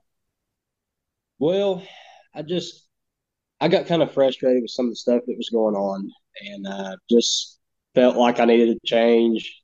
Um, i had a lot of friends that worked at the sheriff's office that i, I really liked really trusted and they they kept trying to talk to me and, and get me to come to the, the dark side as they say. And uh, so one day I I seen the sheriff and sat down with him and talked with him, and uh, ended up somehow getting on the conversation of um, me coming and working for him. And I decided, I'm like, you know what? I think it might be good for a, a change of pace. So um, once I transferred the sheriff's office, I ended up um, working in the courthouse. So I worked as a bailiff, and I didn't mind it. It wasn't bad. Uh, it was definitely a a lot different than working the road. But uh, was was that by choice, or that was just basically what they had at that point? It was basically what they had, and I, I think too, uh, part of it was just to kind of give me a chance, just to, I think, catch my breath, so to speak or kind of take a break for a minute. And I, I think it too, he was wanting to make sure that I was good mentally. So, which which I could definitely understand where he was coming from. We haven't talked a whole lot about the bailiff thing. I, I think we talked. Oh, you know what? I did a podcast with a guy, and um, he he said some shit and thought better of it, and uh, I've I've referenced this before, but he didn't want me to put it out. And that episode, he talked about being a bailiff. So we haven't really got into bailiff stuff so much on the podcast, but I mean, is there any excitement? Is it like Judge Judy, or is it just pretty fucking boring? You know, uh, I mean, forth? there's there's a couple cases that were actually fun to watch, but I mean, in all in all honesty, it just it, it wasn't for me because um, we're having to deal with inmates, we're having to deal with the public, and, and the thing about working as a bailiff in a courthouse is it's not like patrol where you might deal with, you know, Miss Mabel down the street that's complaining about teenagers that are driving by too fast or making too much noise and The next call, you go deal with some dopers there in a DV or something. So being at the courthouse, you deal with the worst of the worst of the community day in and day out. And the way I kind of compared it, and, and this is just my two cents on it, I kind of felt like a Walmart greeter with a gun because you had to sit there and you know talk with the old people and stuff when they come in and and then you had to deal with the, the dope heads and stuff that you would have to tell five times to take their fucking belt off whenever they come through the metal detector because they don't realize a belt buckle is made out of metal. Who would have fucking thought? But uh, you I, you I, need I, to go to therapy not for the shooting, but because of belt buckles. Oh my god! Don't even get me started. But uh, but no, it, it, I will say it was it was a really good thing. So because being able to sit there, I I had never in my two years of working patrol, never been to court, ever. What? So another thing yeah, another thing I want to touch on. I had made a DWI arrest, and they didn't take it to court. I actually talked to the an attorney or the attorney at the time about that, and he's like, "You did a really fucking good job on that report." And so I will say, kids, if you're listening, take time on your reports, be very descriptive, and it can make you have less court dates. Hold on a second. Hold on a second. That is right. That is good information. And you know, you know, I get a, a little stiffy. I just say stiffy. That's weird. I get a hard on for good reports. But and, and you know what? Maybe my reports sucked and I just think they were good. I think they were I know good reports. I write the best reports. I know all the reports. You're going to love my reports. But I I went to court a lot and I think I went to court a lot because I wrote so many reports. You know, like I know mm-hmm. a lot of people will not do supplemental reports, which I think is shitty police work. Mm-hmm. And they'll just say, ah, the other guy covered it in his report you know, if I if I was there and I did something, I wrote a fucking report because I was there and I did something. Unless it was like stupid, you know, like yeah, you know, unless it was like a not not an issue or not going to court. Like if I took some kind of legal action potentially or helped with an investigation, you're a shitbag if you don't fucking type two seconds and do a goddamn supplemental. Anyway, sorry exactly. That. Well, but yeah, like, you're right. Like right, good reports. Before, yeah. Well, it's, like you've said before when it comes to dealing with calls and, and taking your time with some of these people and actually helping fix some of the issues that they're dealing with so you don't have to keep going back over and over and over. I know sometimes we say that we don't have time for it. Same thing with reports. Take your time on it, be as descriptive as you can, and, and read back on it and sit there and think like, as if you're an attorney that's reading this, or you're some just random Joe Schmo that's that's reading this, and if it can paint a picture to where they can kind of see everything and understand what's going on, that's what you're looking for. Nope, gonna. I I had a joke about painting a picture, and I'm just gonna leave it there. Um, I was gonna say, as far as the court stuff goes, I know the times I've sat advisory, it's really entertaining. I I kind of like that, and I almost thought for a little bit that I'd want to be a lawyer, um, but mm-hmm. then I mm-hmm. decided I have a, a, soul. I still love you, Saul, but better call Saul. Better there you go. Saul. There it is. All right. So anyway, um, but no, one thing that I will say is, and this is just for our little area that we have. Uh, it's like any other job, any other profession, you're going to have attorneys that are really great people, and you're going to have attorneys that can be shitbags that may stab you in the back at the chance they get. Um, but a lot of them, you know, I've made some pretty good friends with a lot of them, and I guarantee to this day I could still call them if I if I was dealing with a situation and be like, "Hey, this is what I got. What do you think about it?" And they could be like, "Well, you know, this is this is what I would do, or this is that, or or whatever. Um, and and the one thing is, I will say for you new guys that are getting into law enforcement, some of these defense attorneys they can kind of put on a show. Um, they might come off as a dick, but just understand they're doing their job just as we do our job. You know what? I'm I'm gonna I'm gonna disagree with that. I well, mean, and, you're, and oh, hold on. You're right. You're right. You're right. They are just doing their job. But can we like where's the accountability for the lawyers? Can they like not be shitheads and shitbags and about the stupidest shit ever that you know, and I get it, and Saul's talked about it, is they, they'll throw anything at the wall. But it's mm-hmm. so annoying when it's just the stupidest shit every single time. You're like, this is not going to work. You're wasting everyone's time. Raise a oh, good objection. Do that. That's fine but like the games drive me nuts. I remember one time I was sitting advisory and I thought this attorney was a total fucking bitch. And we get in a recess and I get mm-hmm. to talking to her and you know, I'm like, she's fucking cool. Why can't she be fucking cool when she's doing her job? People expect exactly. cops to be fucking cool when they're doing their job. Why can't lawyers be fucking cool when they're doing their fucking job? And and there's some of them that that I've met that have, and they're you know very very respectful. And then I've seen some that are in a nice way, I guess, or a nonchalant way, sort of mocking the uh, officer when they're on the stand and stuff. But you know, it's it, it's the ones that there you go. but uh, it, it's the ones that I've been able to sit there and, and talk with and stuff, and and really actually get to know them personally. And, and like I said, with every profession, you're going to have your shit head. You're going to have really good people. Um, it's just human nature.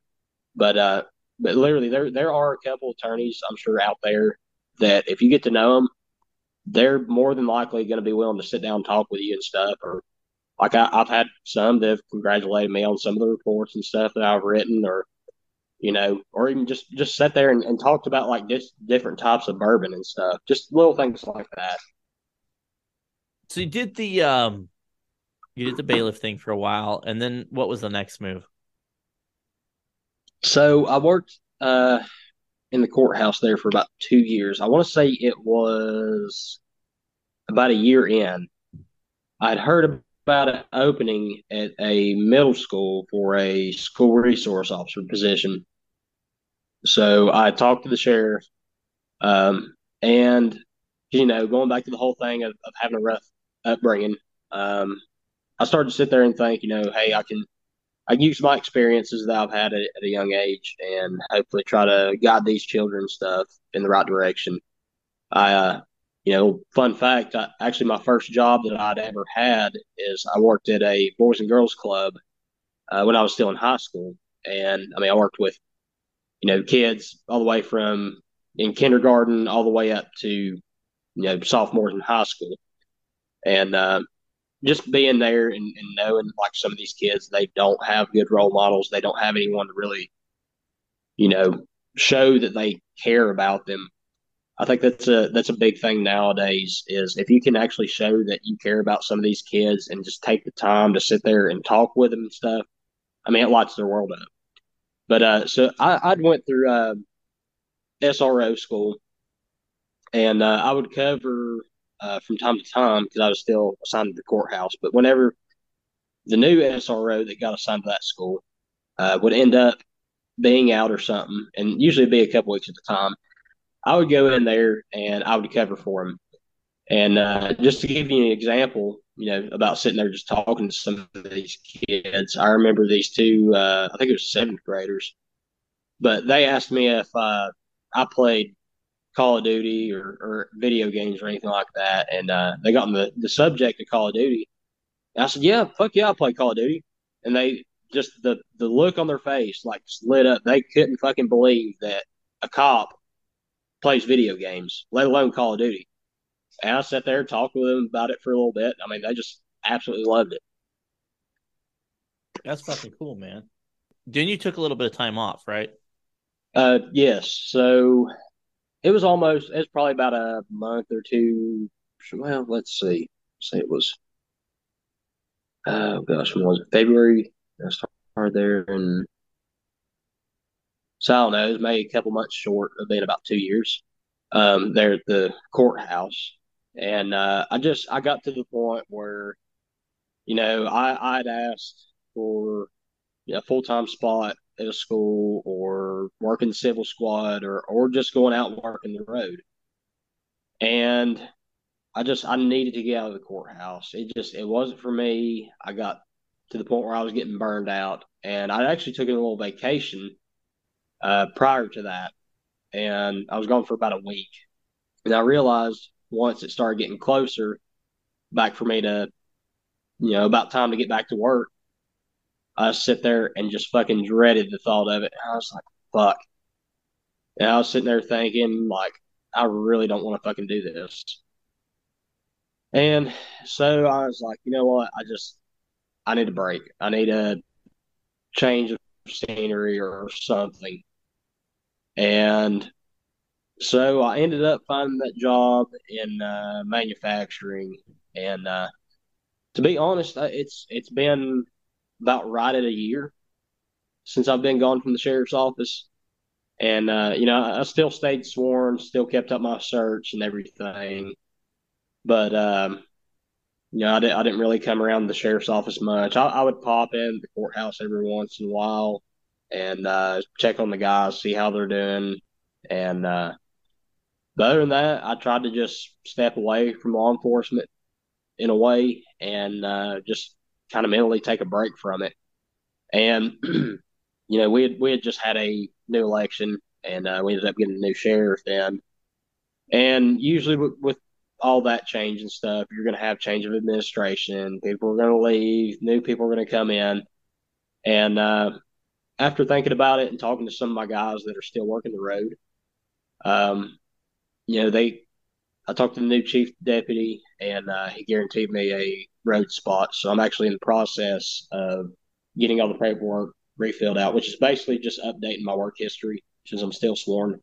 Um, mm-hmm. And once I get that done, I'll be back on the road, um, actually get back through FTO and all that fun stuff. But uh, now that I've actually had some time away from it, I'm actually really excited and looking forward to, to getting back into it. How was life on the outside, though? I mean, did you ever think like, eh, this is a life for me. I don't need to get back on on the road, or did you have that? I don't know. I mean, you know how I feel like it's a calling. Did it call you mm-hmm. back, or I mean, what are your what are your thoughts on that? Do you think you could have oh, lived on the oh, outside? Oh, definitely, definitely. Um, so it was nice when I first left.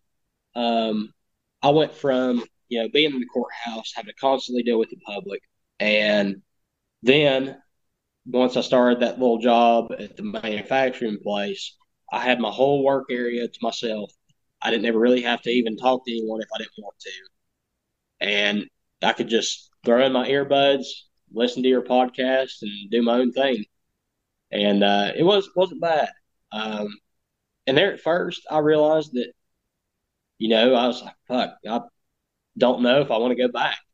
And then seeing all the bullshit on the news and, all this other stuff that people were having to deal with, and but as as time went on, I've started to get the feeling of just being burned out with the whole manufacturing thing, and it's a lot of it. I think was working, you know, as much overtime as I could, and and just trying to focus on getting as much money as I could saved up and all this stuff. But the one thing I've realized about myself is if I'm not in some sort of position where I'm doing something that benefits someone other than myself, I'm just I'm not happy. I don't get any fulfillment from it, and just being able to talk to some of the guys that are still on the road, and it's just made me realize that you know my place is out there with them. It's uh, it was it like I said, it was a nice break. I think it was necessary just to kind of really, I guess, refresh myself and kind of learn a little bit about myself in a way.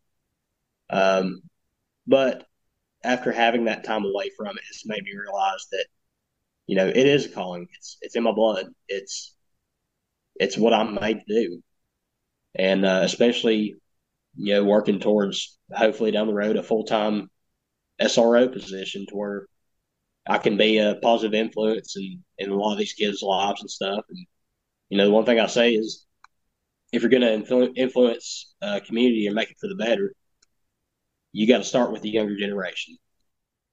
Yeah, there's there's something to be said for that. I mean, I I definitely, you know, what you said about taking the break and it's a calling and you know, knowing that's, you know, I know that's where my place is.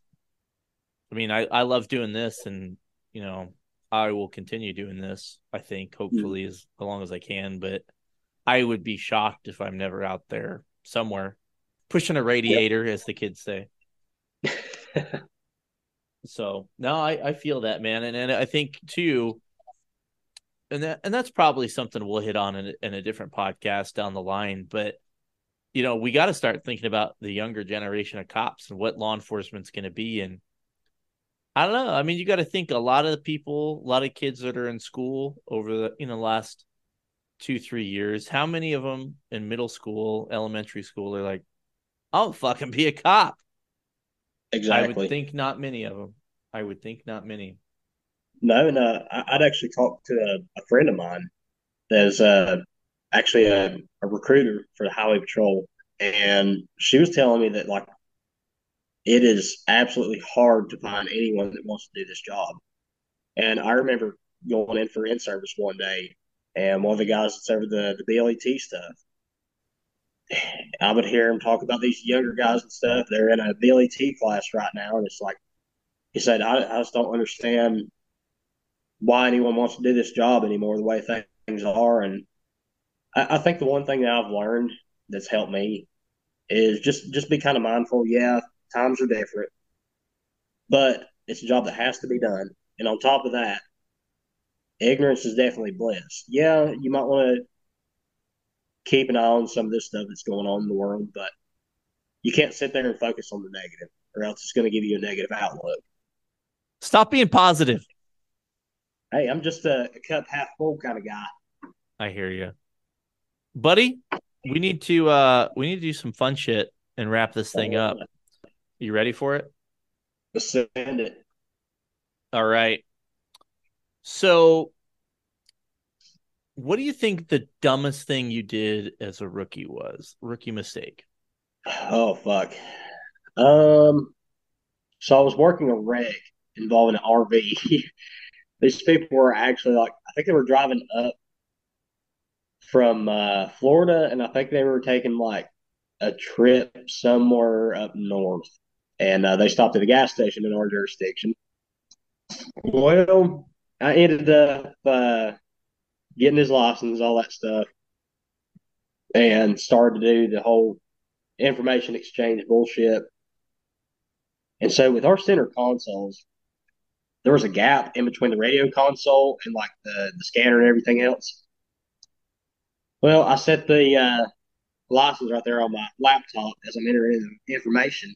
The fucking license slides off and falls in between like nothing but net, fucking slips right in between that fucking hole into the ungodly abyss. I'm sitting there thinking, oh, fuck. And uh, so, yeah, and he was on a time crunch. So I had to wait on my sergeant to come up there with a uh, Allen wrench set so I could take all that shit apart and dig his license out. That was uh that was a little embarrassing. We've all done it. We've well, all done it. Like what I did, what uh, my sergeant did. Because after that, he's like, "Hey, don't sweat it." He's like, "I did the same thing to the mayor's license one time." Oh, that's awesome. Oh, shit, I forgot what your name was again. What is the fake name we went by? Oh, it was uh Kyle, wasn't it? Kyle. Yeah. You, Kyle. What is something you wish you knew as a young man, Kyle? That oh, you fuck. now know now. Even though you are a young man, because I'm gonna edit your your age out because you pretty much gave like your social and your birthday and all that. But I'll I'll take care of you. I mean, if we're doing that, I might as well just give my ass uh, address, not ass address at this point. Plug for Office for Privacy, by the way. So, dude, what, uh, I actually what, use that shit. It's awesome. Thinking, yes. Thankfully, surprisingly, my shooting did not get much media traction. Thank God. Well, when you're ripping rounds off of a uh, a sign off the highway, I I don't know if there's going to be, even though the world's intense and crazy and stupid, I just don't think people are going to palate that very well, you know? Mm-hmm. That was a weird way to say that. It's a good thing it's a poorly made podcast. But anyway, back to the question at hand. Uh, what is something you wish you knew, but you know now? Oh God, uh, law enforcement related or just in? Anything, man. Anything. Like if you got any tips for, you know, that you learned on Pornhub, or if you know, law enforcement wise, anything, man. I'm open for it. I gotta, I gotta say, um, I wish I would have known that fucking crypto would have blown up like it was going to back like a couple years ago. Fuck. Yeah, dude. I've and now it's blown up the other way. Oh yeah, My stocks are so fucked. Yeah. I uh, I'm still kind of learning about some of that shit, but uh, who knows? Hopefully one day I'll actually turn a profit, but probably not. Just giving money away to the rich people. That's all. Exactly. I don't know how that works. What would you say the uh the proudest moment of your career was? Oh fuck. Um. Hmm. I will say, uh, there was this one time that so there was a call that come in, and it was like I think it come in as like two people that went into a house with flashlights or some shit. Well, the house was abandoned, and me and this other person that I worked with, the first ones there. So we go in, and you know, I hit the fucking door and go, yeah, police department. If you're in here, make yourself known. Clear the first floor, nothing. Start going up the second floor, up the stairs. I mean, this just to give you an idea. This place has no power. The insulation is like falling out of the ceiling. There's wires everywhere. There's like there's a fucking hole in the side of this house. And uh, so, anyways, I started uh, going up the stairs. You know, same thing. Hey, police department, if you're in here, make yourself known. And I hear someone say, "We're up here." I'm like, "Oh fuck!" And this is whenever the uh, Rona stuff first started during the whole You lockdown Bologna? stuff Bologna. the Bologna.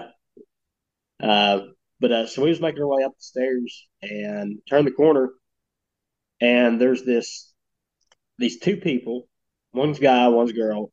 They're putting their clothes on back together, and there's an air mattress in the middle of this room. I'm like, what the fuck is going on here? So we separate him, start asking questions, shit like that. Hey, you know, you got your IDs and all this stuff. This guy is like I don't know, three, four hours away. And I'm sitting there thinking, this is fucking odd. So end up asking him, you know, what he's doing up here and all this stuff. And he was saying that he was bringing this girl some uh, shit from this bakery that he owns, like get bringing her some food or some shit. And I'm like, three, four hours away, bring some fucking bakery. You know, we still got grocery stores and shit, right? Like, what the fuck's going on? Well, then we find out his buddy's out in the car in the street in front of the uh, the house there, and we start talking to him and all this. And, well, my other friend, she's interviewing the girl there, and uh, so we go out in the front yard, start talking and stuff, and stuff's not adding up.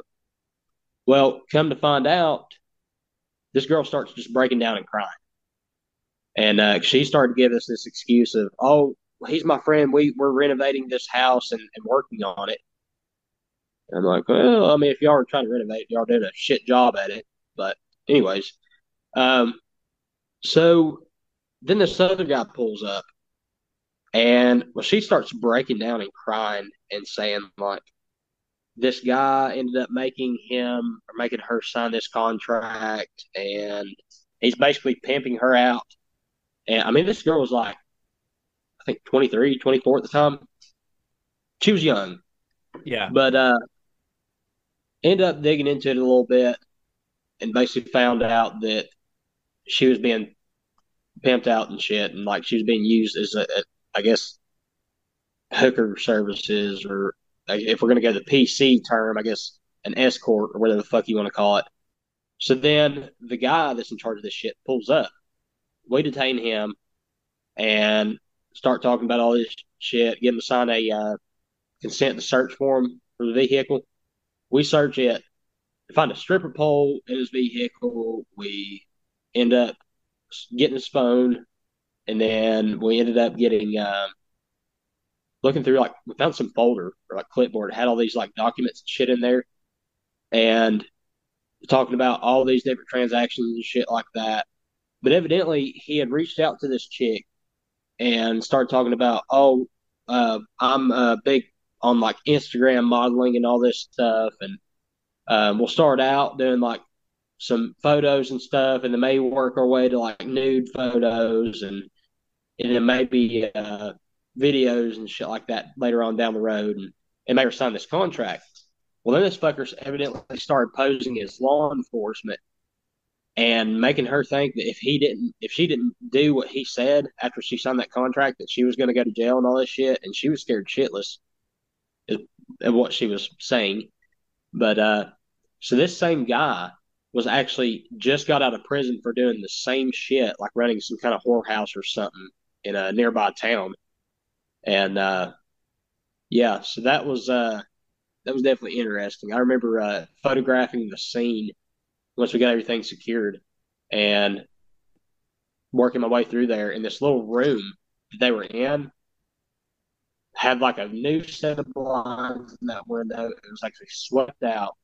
And in the back, there's a little cup of sweet tea and there she was drinking, and there was hygiene wipes that were covered in fucking blood. But they, he'd basically like drop her off and be like, "Hey, you're gonna have people come by and see you. You do what they say, and yeah, he stayed in jail for a good while.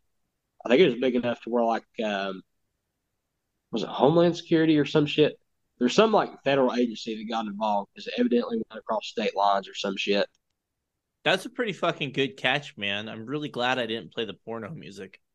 Well, and that just goes to show. I mean, like you said, man, on your calls and stuff like that, just slow down, take your time, just investigate into the shit because who knows? I mean, you might think it's something simple or, or something like that, but if you really dig into it, it could be something bigger. There's been a lot of shit missed because people are just trying to fly through their calls. Mm-hmm. Now, I'm I'm not saying you know every noise complaint you need to turn into uh, a treason call or something. By the way, Colorado had a treason statute, and I wanted to charge somebody with it so bad but that would have been awesome. It never happened though. But I don't think Iowa does. But mm. regardless, um, yeah, yeah, you know, it doesn't mean you need to go over the top, but just open your fucking eyes. You'll be amazed what you find. Amazed. Exactly. Like I, I never will forget this uh, one time these people were renovating this house, and uh, we took a larceny call and uh, did the report and everything got a list of what was missing, and uh, I mean, we could have just finished off the report and just left it at that and just went off. But you know, I took the time to look around the property and stuff, and since they had like done a little bit of grading and stuff there, there was uh, some hay and stuff that was laid down to, I guess, help the grass regrow in some of those places. But a lot of the stuff those people had taken, which a lot of it was like you know, saws and all, all different kinds of stuff they were using to renovate the property with. A lot of it was actually behind one of the sheds covered up in hay. And I was able to find a lot of that stuff. And it, like I said, you know, I wouldn't have found that if I wouldn't have took my time just to look around and, and sort of take my time with that call and, and figure out, hey, just might be a good idea just to walk around and see what I can find. Yep It it's amazing just taking a few seconds to do a good canvas, whether that's knocking on mm-hmm. doors or checking the area. Would you want your kid to be a cop? Oh gosh. Um that's a hard question. I would I would say I would kind of be I guess like my grandfather was. I would say no if I ever had a kid. But mm-hmm. uh if they truly wanted to go through with it, I mean, I would probably support them no matter what. Good call. So, something newer on the podcast, I guess it's not that new anymore. But do you have any uh, extraterrestrial or paranormal stories you'd like to share, if any? Hmm. I will say so. Me and uh, me and my buddies were were camping one time up in the woods, and I mean we were way away from town or any kind of civilization or anything. And uh, no, we was camping on, on this mountaintop, and I remember we were sleeping, and I woke up all of a sudden because I kept hearing this like this noise. I don't even really know how to explain it. Uh, I guess it was kind of like a, a whooping noise. And I'd always heard stories and stuff in the past about, you know, Sasquatch or Bigfoot or, or whatever the fuck you want to call them. I was like, you know, and I, I grew up spending a lot of time in the woods, whether it was hunting or camping or anything. And I'd never in all my life heard anything like that. And I'm sitting there thinking, what in the fuck? Well, so I start to look on YouTube and look through videos and shit. And almost that exact same sound that I had heard was supposedly like some person thought was like some kind of Bigfoot vocalization or whooping or yelling or something. But so I don't know. I mean, it, it may have been, but I've never really personally seen one. But that was the only other sound that I guess I could compare it to that someone else thinks is, you know, Sasquatch or whatever. Interesting.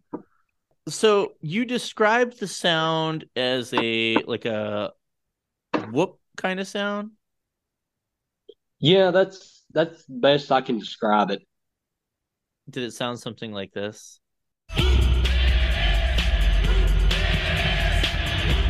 Is that what Sasquatch sounds like? If it would have been something like that, I'd have been busted down in the woods. I don't know why you said that, and it remind like because I've really never heard that word "whoop" except mm-hmm. in that song. Which, by the way, fucking banger. Oh yeah, banger. Um. Uh, all right. The next question: What, in your opinion, good sir, is the best patrol car of all time?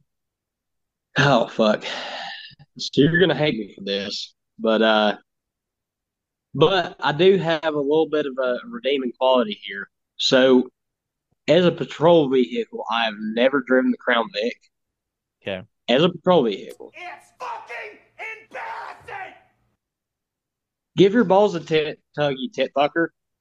Give your balls a tug, you tit Ah, there it is. But uh, but no. So most of the time, I had a Charger, and uh, I absolutely love that Charger. And then I'd also driven a Durango, and I was not very impressed with it. Um, but one of my family members had actually bought an old retired Crown Vic from a local agency around here, and I did get to drive the thing. Handled pretty decently. Was like a tank.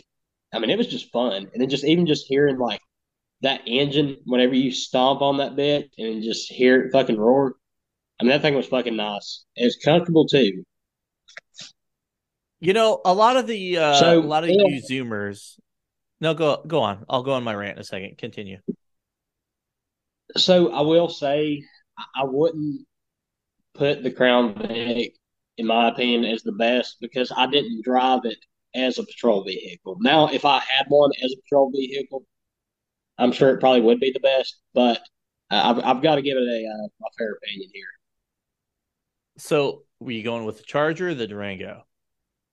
The Chargers. Okay. Okay. You know, Charger, I get it. You know, I, I respect, I'm not going to go on a tangent, probably because I'm not drunk, but I, I respect that you don't want to vote on something that you're not familiar with. I respect that because a lot of people will do that and they'll vote for people based on the D or the R next to their name. So I respect mm-hmm. that you're you're you're um you're being clear headed about this. You're you're not going to vote for something you don't understand. But I was going to say, you Zoomers, you mm-hmm. people, you don't like the Crown Vic memes. Okay, I like the oh, Crown no, Vic no, memes. I'm going to make the Crown Vic Crown memes. memes. I I'm telling you, I've noticed a difference over the last you know four years of doing the page. The Crown Vic memes don't slap as much, and I I saw a comment. I don't remember if it was on a one of mine or somebody else's Crown Vic meme, but if you've never driven it or maybe you only got to experience a little bit, you just you don't understand. You know, the oh, sound no, of I that car that's- is like something like you've never heard. You know, these Oh, other no. patrol I mean, cars that- coming to save you save you doesn't sound the same. It doesn't have that same feeling to it. You know, being a fucking rookie at midnight screaming around in a Crown Vic is the fucking best shit ever, man. Okay, now I I will say, so I was actually first on scene for a uh, a B and E that just happened at a convenience store, and where this convenience store was located was on a top of a hill, and I called it in, first one there, get out. The door is like all the glass is broken, and alarm's going off and everything. So I sort of look through the windows, don't see anything, call it out and I hear my supervisor coming up the hill in his charger. I mean, like he's probably about a mile away. And I mean, he stomps that thing, and I can hear that thing just roaring through town. I'm like, that makes me moist. Ain't no Crown Vic though. Uh, that is true. And, and like I said, if if I would have driven one on patrol, I'm sure I probably would have picked it as you know the best one. But I don't have the experiences as using one as a patrol vehicle, unfortunately. I hear you. All right. The moment, you know, let's be honest, man. No one cares about your childhood. No, no one cares about your horrendous uh, ordeal Oh, you had to go I know where this is going. The big question. The big question the people want to know how big's your slong? Just kidding. Have you ever pooped your pants as an adult? As an adult, yes. Do you have a good story you want to share? It's not really a good story. Um, basically, all it was, I was sick one time and trusted a fart that I shouldn't have, and uh, you can probably guess the rest from there. Yeah, it happens, man. It happens. But we're here to support you, okay? That's all Get that matters. those hard times. Well, Cal, I uh, I appreciate you telling your story, man. It got it got a little real there, but I, I think it was um I don't know, man. It's it's good to hear. I think for people, uh, for a variety of reasons, that you know, I I think people can break the cycle, and I think you're you're evidence of that. You know, I, I hate that people kind of get in like, well, I got shitty parents, so I got to be a shitty human being. That's not true. Mhm. And uh, I think for you know people on the job, you know, hearing what you went through and how you you dealt with it, and um, you know, I I think it's good for people to hear about that because, like you said, the academy maybe they do, maybe they don't prepare you for that. So I think it's always good to share those stories. So I appreciate you being my uh, my subject matter today, man. Oh yeah, anytime. Do you have any imparting words of wisdom for all the millions of listeners out there? Oh gosh. Um, some dad advice, I guess. Let's see. I, I will say, I will say, you know, the big thing is just take your time on uh, your reports, uh, take your time on your calls, and when it comes to the whole mental health aspect, um, just realize that you know it's it's okay to not be okay, and just just try to be aware of your mental health. Uh, try to notice changes in yourself and stuff, and and realize even if you're struggling with something, just try to reach out. Sometimes it can be as something as simple as as talk, talking with a friend or a family member, or um, it might not have to be as far as going towards therapy. It doesn't always call for therapy, but the big thing is just the world's crazy. Take care of yourself, and uh, just be kind to one another. I like it, man. I like it. Well, again, Kyle, thank you. And for all the millions of listeners out there, thank you guys for tuning in to yet another very poorly made police podcast. If you guys want to continue to make this podcast possible, do the stuff you're always doing. Tell a friend, tell a family member, tell somebody you think that would enjoy the content because you guys know I hate that word. And uh help help this bad boy grow. And then uh, if you want to be a monthly donor, you guys know how to do that. Click the link at the end of the podcast description. And uh, you can throw a couple bones my way to help make this possible. Take care of the fine sponsors of the podcast. And of course, don't forget about Poorly Made merch. Go buy some stuff from Ghost Patch. I got all kinds of cool coins through them. I think almost everything's in stock. We're just out of a few things, but uh, it should be around. With that said, remember just because your stepmom is in a dryer doesn't mean you have to fuck her. And I love most of you. Bye bye.